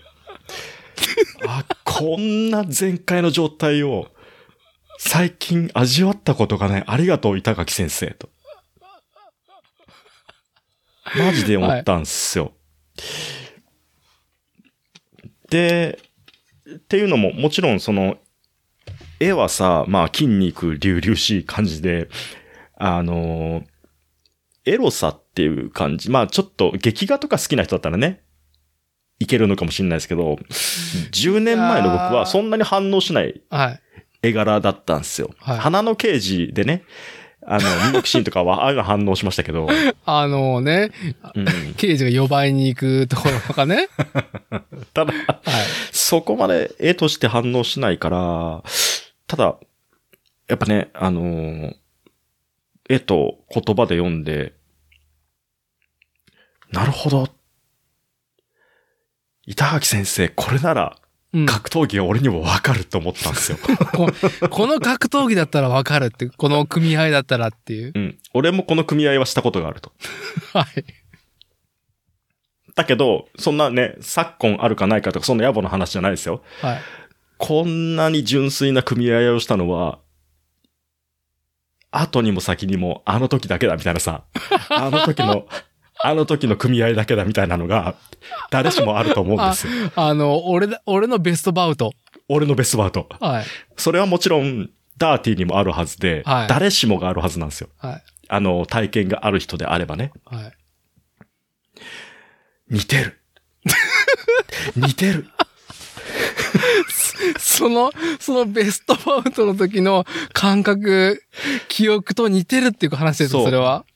板垣の先生の格闘を書くロジックと、この小杖とのセックスを書くロジックが完全に、あ、同じじゃんっていうところで、はい。はい。ようやく、あ、僕にわかるものを書いてくれたな。それがこれ、バキサガだったんですよ。うん。いや、よかった。似てる。戦いとセスセックスが。格闘とセックスはそっくりだってね。あ、あね。闘争バでキバキの尻、あのね、セリフね。そう。闘争でダメージを与えることと、セックスで快感を与えることとは、表裏一体それ、それあの、あれでしょ息子の初体験を、あの、親父のハンマー裕次郎が、あの、小屋の外で、あの、白目でに、にたーってしながら、あれでしょ食らえ、食らうんだ。強くなりたくば加えるくらえっていう。いや、これでも本当にいい話だなと思っあてれでしさ。ょで、バキが、戦い、おはい。そう。これ、まあちょっと読んじゃうけ どさ、ぞ戦いとは、敵の、ね、戦いとは相手のして欲しくないこと、嫌がることを実行する。うん。ね。まるで逆、セックスとは、セックスとは、相手のしてほしいことをしてほしいタイミングで。ねえ、本当にわバカじゃねえのとか思いながらさ、読んだけど、快感を与えるって書いて、快感を初めてね、ダメージでルビ振られてるんですよね。はい。はい。ダメージを与えるって、こうあ、これ見たときに、あの、まあ、絶頂を迎えるシーンなんですけど、あのーあれでしょあのーバキが、その、まあ、メインストーリーで戦ってる時に、相手から、こう、意表をつかれた攻撃とか食らった時の、あーっていう、あーっていう顔を、小杖との組合で何回も見せるっていう、小杖がめっちゃ強えやんっていう風に見えるんだよね。そうですね。はい。うん。いや、これ見たときに、ああ、いい話だなと思って気づいたら、あの、まあ先ほども言ったように、あの、勃起しながら爆笑してる自分に気づい て、俺こんな経験は初めてだなと思って。うーん、すごく、あのー今だから、余計感じるのかなとも思ってね。ああ、いや、でもね、だいぶいい話聞かせてもらいましたよ。うんこれ、今、また改めて読むとね、はい。いいです。すごく。多分、あのーいろんな思いがね、交錯してきますよ。 自分の中に。うん。いやー、まあ改めて何の話だったかというと、板垣圭介氏のね、あの、グラップラーバキシリーズうん。の、まあどっかのエピソードの合間にあった、まあ少年誌でいつも連載してんだけど、唯一青年誌で短編連載した、はい。まあ、なんだろう。まあ主人公が彼女とセックス、初体験するっていう話。ね。うん。そはい。特別編、う。バ特キ別、ね。サガ。はい。いや、いいと思いますよ。うん。男がオスであるために避けて通れないもう一つの真剣勝負。なるほど。うん。あれでしょ、なんか、セリフは覚えてないけど、最後、マキが小杖のことを、を君も、本当にファイターだみたいなことで、 叩いて終わるやつでしょ叩いてんのかな、これ。ティッシュだらけで終わるやつ ね。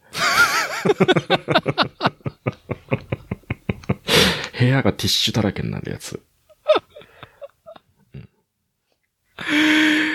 いやうー。ん。いや、まあ、あれ、何の話をしよう、しようとしたのかなちょっと待ってよ。さてね、うん。板垣先生のね、なんかその描いてるものっている、まあ、読者が感じてるものの、えーっと、なんだろう、比喩というか、例えというか、本当にあったかね、どうかわかんないよ。まあ僕のタンブラーには何回でも流れてくるんだけど、あのー向こうから、小学生らしき二人組うんうん。が歩いてきてて、で、一人がワンワン泣きながら歩いていて、すぐ横をその友人が慰めてるんだって。ああ、ほうほうほ何があったか、わかんないけど。う。うんいや、もうちょっと大丈夫だからもう、つって慰めて、じゃあ、さあ、俺のうちに行ってさ、バキ読もうぜ。うん。いい話だな。これ、これさ、このこれさ、バキ、板垣介先生のバキシリーズを称えるって最高のね、はこう、エピソードじゃないいい話、ほんといい話だな。その、疲れてんのどうするおっぱい揉むと、ね、うん同じぐらい。何それ、そんな人いるのでもさ、おっぱいはなかなか揉めないよ。もう見ないね。でもさ、うん。辛いとかさ、悲しいとかさ、うんいおっ憤ぱいもむって言われても断るしね。 いいですって。断っちゃうからね。うん、ごめんなさい。うん。あの、うん。ね。まあ今、ネットフリックスでやってるシリーズもそうなんだけど、うんあの、そういう力あるじゃん。うんうん俺やっぱりなんか今、ネットフリックスのアニメのクオリティ高いなと思いながら見てるけど、いろんな意味で。うん。うんうんうやっんぱ原作の力ってすごいなってやっぱ思う。ああ、なるほど。あーあの、裕次郎の顔はやっぱり原作超えれねえなと思うもん。ああ、なるほどね。あの、白目でニカっていう、うんうんはい、顔。うん。うんうん。いやー。そうねあのー、裕次郎の声もさ、うん。もうちょっと。まあ俺たちの前半にね、ね、俺たちの大塚。大塚明夫で、今日はい。ねあの、くしくも今日散々メタルギアソリッドシリーズでね、主役張ってそるう。はい、俺たちの兄貴、大塚明夫氏がやってるね、浜裕次郎。そう。あれを最初に聞いたときに、裕次郎の声、あ、大塚明夫さんなんだって思ったときに、自分の中でね、あの、これ以上を強いオスとしての表現者はいないというふうに当てられた大塚明夫さんなんだろうけど、はい。やっぱ漫画の原作はそれを超えてくるから、そう。そう。だから、大塚明夫じゃなくって、他にじゃあ誰が適任だったかっていう話ではなく、はい。裕次郎に当てれる声を一番近い人がやってくれたなっていう印象だね。そうだね。うん。はいだから、あの、裕次郎、原作のあの白目具合、具合たるやですよ。はい。はい。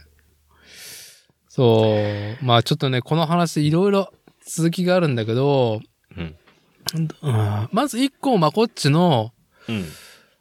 まあ、勃起しながら笑ったっていう初体験をしたっていう話がすごくいい話だなっていうまこっちさんの話、エピソードで、うん。えーっと、まあ、はるか昔、2000、はるかもしてもないな。あれ、愛のむき出し、そのシオン監督の映画、2011年もうちょい前か。愛のむき出し何年だったかね。多分10年、11年だと思うのね。うんうん。で、僕は、まあ、ライムスター歌丸さんの当時やってた番組、ウィーケンドシャッフルのシネマハスラーで、愛のむき出しの映画批評うんをされてるのを、まず最初に聞いてね、はいはいはい。もう、主人公が、勃起してる瞬間、ラスト勃起するんですよ、主人公が。まあ、それでね、もう、号泣ですよ。僕、勃起見て、涙するの初めてですっていうね、なんか言っとったね。歌丸さんの批評があって、うん。さあ、ま、ま たまた歌さんってね、聞いてるこっちは思ったけども、うん愛のむき出しって、非常に、あの、映画ながら、あの、長尺で5時間ぐらいあるんだよね。うんうんでも5時間ある理由もよくわかるし、うん。うんうんね、最初の愉快な感じから、急に不穏な空気から、辛いっていうことは本当に時間が長えっていう、辛い時間がずっと流れた後に、うん。うん。それを経て、主人公がフル勃起した瞬間に、主人公もあーってなるし、うん俺たちもその瞬間にもう号泣だったもんね。うんうんうん。フル勃起でタクシーを追いかけるんだよ、主人 公。でも、それを見て、今ね、あの、まあ、こっちも、多分リスラの方たちも、半笑いかもしれないけど、うん愛のむき出しね。見てたしたら、見ている方だったら、ご存知だと思います。あの勃起でみんな泣いてるはず。うんそれぐらい、まあ、ちょっと、なんだろう。うーん。意表をつかれるというか、まあそういうさ、勃起絡みの話だけど、まあ自らの体験で勃起しながら笑うっていうことが初めてだったっていうね、エピソードです。いい話だなって思いながら。笑うじゃないよ。爆笑ね。うん笑うなんて弱いじゃない。弱くない。うん。腹から出たから。 一人で。いやー、まはあい、失礼しました。はいやいや、い。ですいません。えーっと、今、ネットフリックスでね、ネットフリックスオリジナルの日本漫画原作のアニメって、もう、なんだろう。あちょっと、あの、すぐ思い出せないんで、言えない言えないから、こう、飛ばしますけど、今現状やってるのが、話題し、話題にしている、板垣圭介氏のグラップラーバキ、その続編、ハンマーバキシリーズがやってると。うんうんうで、ん。刑務所から始まってるじゃん、アメリカの。うんうんうんハンマーバキ、アリゾナの刑務所だったっけなと、アリゾナだっけうん。刑務所なんかだねと。りあえずアメリカの刑務所の物語から始まるじゃん。うんうん。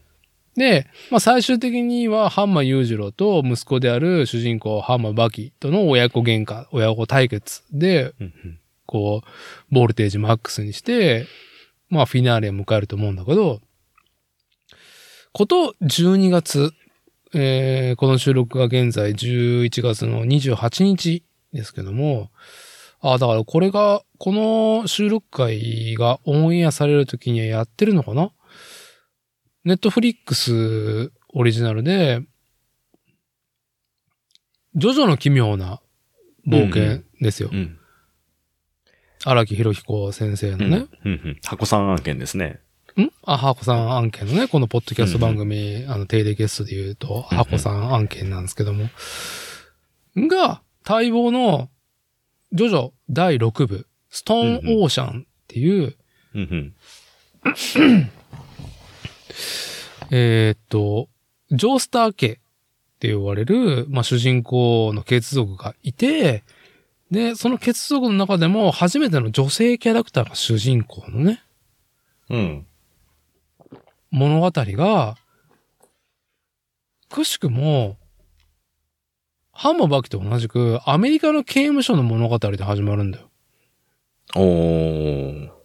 そう。あのー女性だけが収監される刑務所の物語なのね。うんうんうん。同じ日本の漫画原作で。うんうん。いやー、これネットフリックスやっぱちょっと日本のし、ね、やっぱこう、文化ちょっと、分かってねえなーってね、なんか都合もん気にせずね、一、ただユーザーとして感じたのは、だってね、うんうん最初にさ、あのーハンマーバギー、今やってるシリーズ、ね、うん。あのーアンチェーンがいるところうんうん。に。は、裕次郎来ないよ、ハンマー裕次郎は。うんうん。来ないとはいえ、被るじゃん、刑務所っていうところで。で、みんなハンマー勇士の意識してる話じゃん。なんだかんだう言って。ん。これ同じく、ジョジョの第6部ストーンオーシャンね。まあ、刑務所内で特殊能力のバトルなんですよ。基本うは。ん。いや、思っちゃうもんね。いや、こんなん裕次郎いた ら。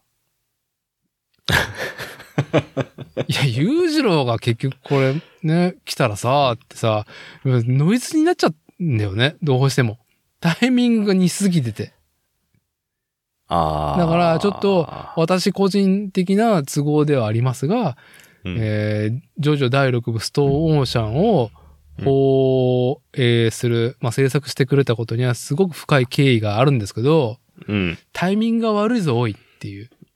あ以上でー。す。うんなるほどね。はい。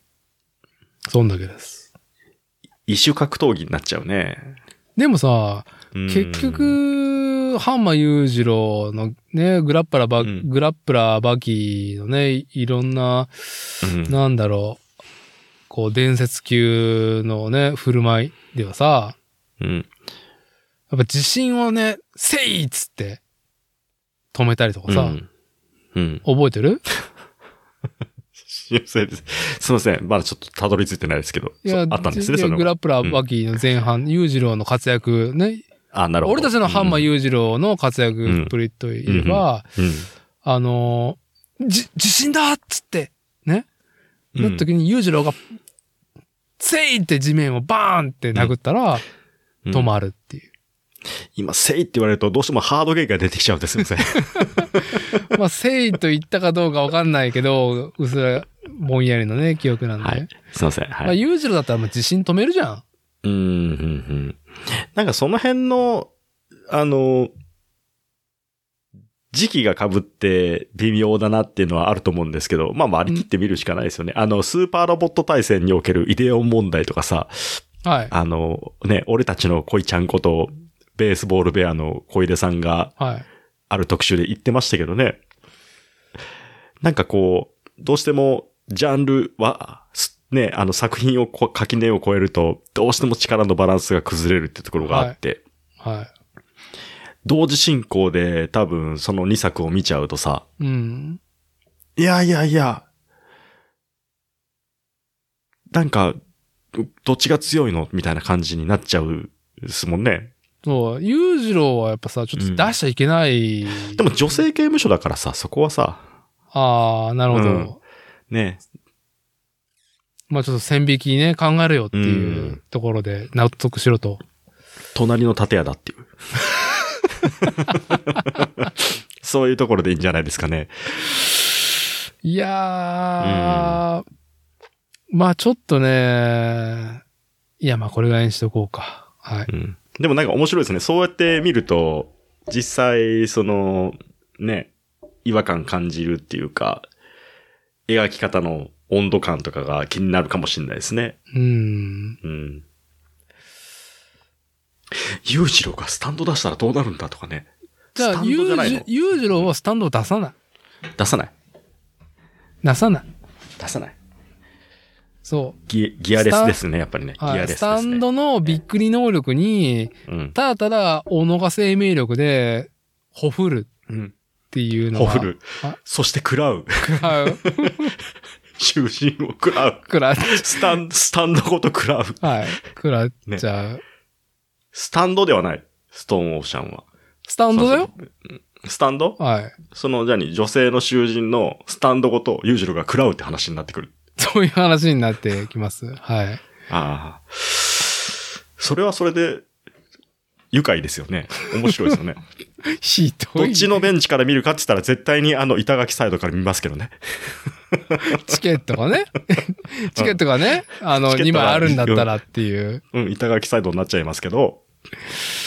そう。やっぱうんね、ハンマ裕次郎っていう概念たるや、ね、すごいものを作ったなっていう。なんか疲れた、疲れ、辛い時にやっぱり、あのー会いたくなりますね。彼らに。 あいつ、あいつなり。 あいつらに。うん。通るなき今。 いや、まあ、なんかね、あのー京都アニメーションの、うんえー小林さんちのメイドラゴンシリーズね、うん。は、あの、なんかこのポッドキャストでもなんか言ったのかなやっぱドラゴン、ヤンキー説をね、唱えたじゃないですか、私あ。あ、はいはいはい、はい。はうんい。基本強者の振る舞いであると、彼らは。うんうんうんで、そこから得られる彼らの振る舞い、その哲学、結論っていうものに、うん。うん。なんだろう、こう、すうん、癒しという言葉が適切かどうかはわかんないんだけど、最終的には癒されてるわけなんだよね。うんうん。あれ、メイドラゴンの連中は、全員強者、猛者だからさ、うん。生命体として。うんうん。このなんかね、元気もらうっていうのは、ね、グラップラ化けシリーズで、みんな連中に元気もらうのとうん。通じてますね。通じてるでしょうん。で、その最強たるものの、うん。その結論の一個で言うと、ううん。ーん、小林さんちのメイドラゴンのドラゴンたちは、最強か否かっていうのは示さないけど、最上位に近い連中がメインキャラクターじゃん。うんうん。あの、人間界に来てるね、ドラゴンたちは。うんうんでも、グラップラーバキには圧倒的である生命の強者。うん。最強っていうのがハンマー裕次郎として君臨してるっていう。うんうん。そことのなんか相関も含めて、なんか元気もらえるなっていう、はい。なるほど。なんか他にありますかバキで話しときたいことは。いやー、もう出し切りました。い今日は。今日のバウトは。いやー、 もうやっぱりね、今日はまこいつさんの、やっぱり、勃起で爆笑っていう。勃起で爆笑。で、この、バキサガを読んで思い出すベストバウトっていうのは、おそらく、指折りしかないはず、みんなって 思った。いっぱいあ、いっぱい、じゃあバギサガを読んそれでう、自分で思い出すベストバウトの組手ね、組合ね。そうはいそう。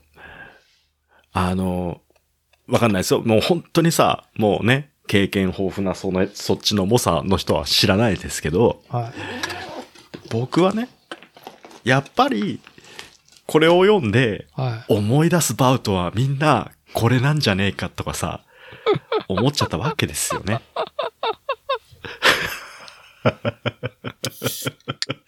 うん。いい話だな。いい話だな、これ。これでもね、20代の時とかに読んだら、まだそのバウトと近すぎて、あーなんかこう、ちょっと、感じ取るものが今とは違ったんじゃないかなと思って。い。なるほどね。うーん。なるほどね。まあこ自う分のじ昔、うんはい、どうぞどうぞ。昔はすごく一戦でガンガンに戦ってた、ね、師範代の人たちがですよ、は老子となり、弟子を迎えですよ、い。うん。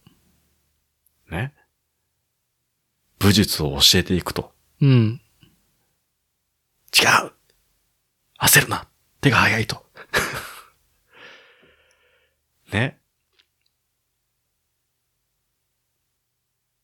か、その老子は、はね、まあ自分が老って言ってるわけじゃないですけど、い。はあの、自分じゃなくその老子が、その、ベストバウトを思い出しながら、その後に、また連戦したそのね、ことを踏まえてい。うん。伝えていくってなると、やっぱこのバキサワは、その人の人生においてのはね、そこを描いているものなんだなっていうね。いい話だな、これ。やっぱり。 これね、読んだらすぐ売ろうと思ったけどね。刺したもん、本棚に。い。いつか、うん。オスとして目覚めた息子たちが、このバギサカを手にする時が来てくれたら、うん。まあ、お父さん感無量ぐらいで。その時に多分僕は他界してますね。20代、ね、10代後半、10代半ば、わかんないですけど、ね、色を知った息子どもがですよ。はねえ、はいはい、みたいな感じで行ってきたら、これからよ。それを熟成させるのよ、と。い。まあ、だから、なぜ父はこの本を本棚にうんを置いたのかっていうね、その意味を汲み取る時が時を経てあるんではなかろうか。そうやって考えるとちょっと寂しくなってくるな、自分も。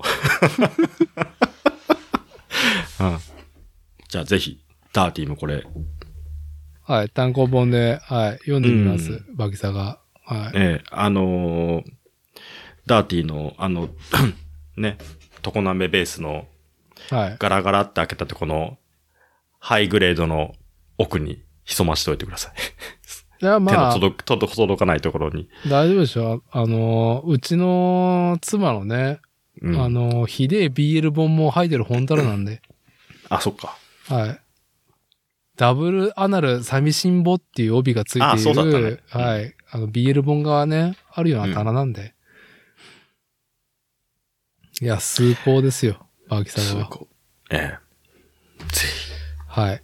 ひ、 ぜひ。いい絵でしょう。いい絵でしょうが。本当にバギサガの表紙の裏、裏表紙がひひどい。本当にひどいっていう。今見るとすごくいい。ここの顔ね。えはーすい。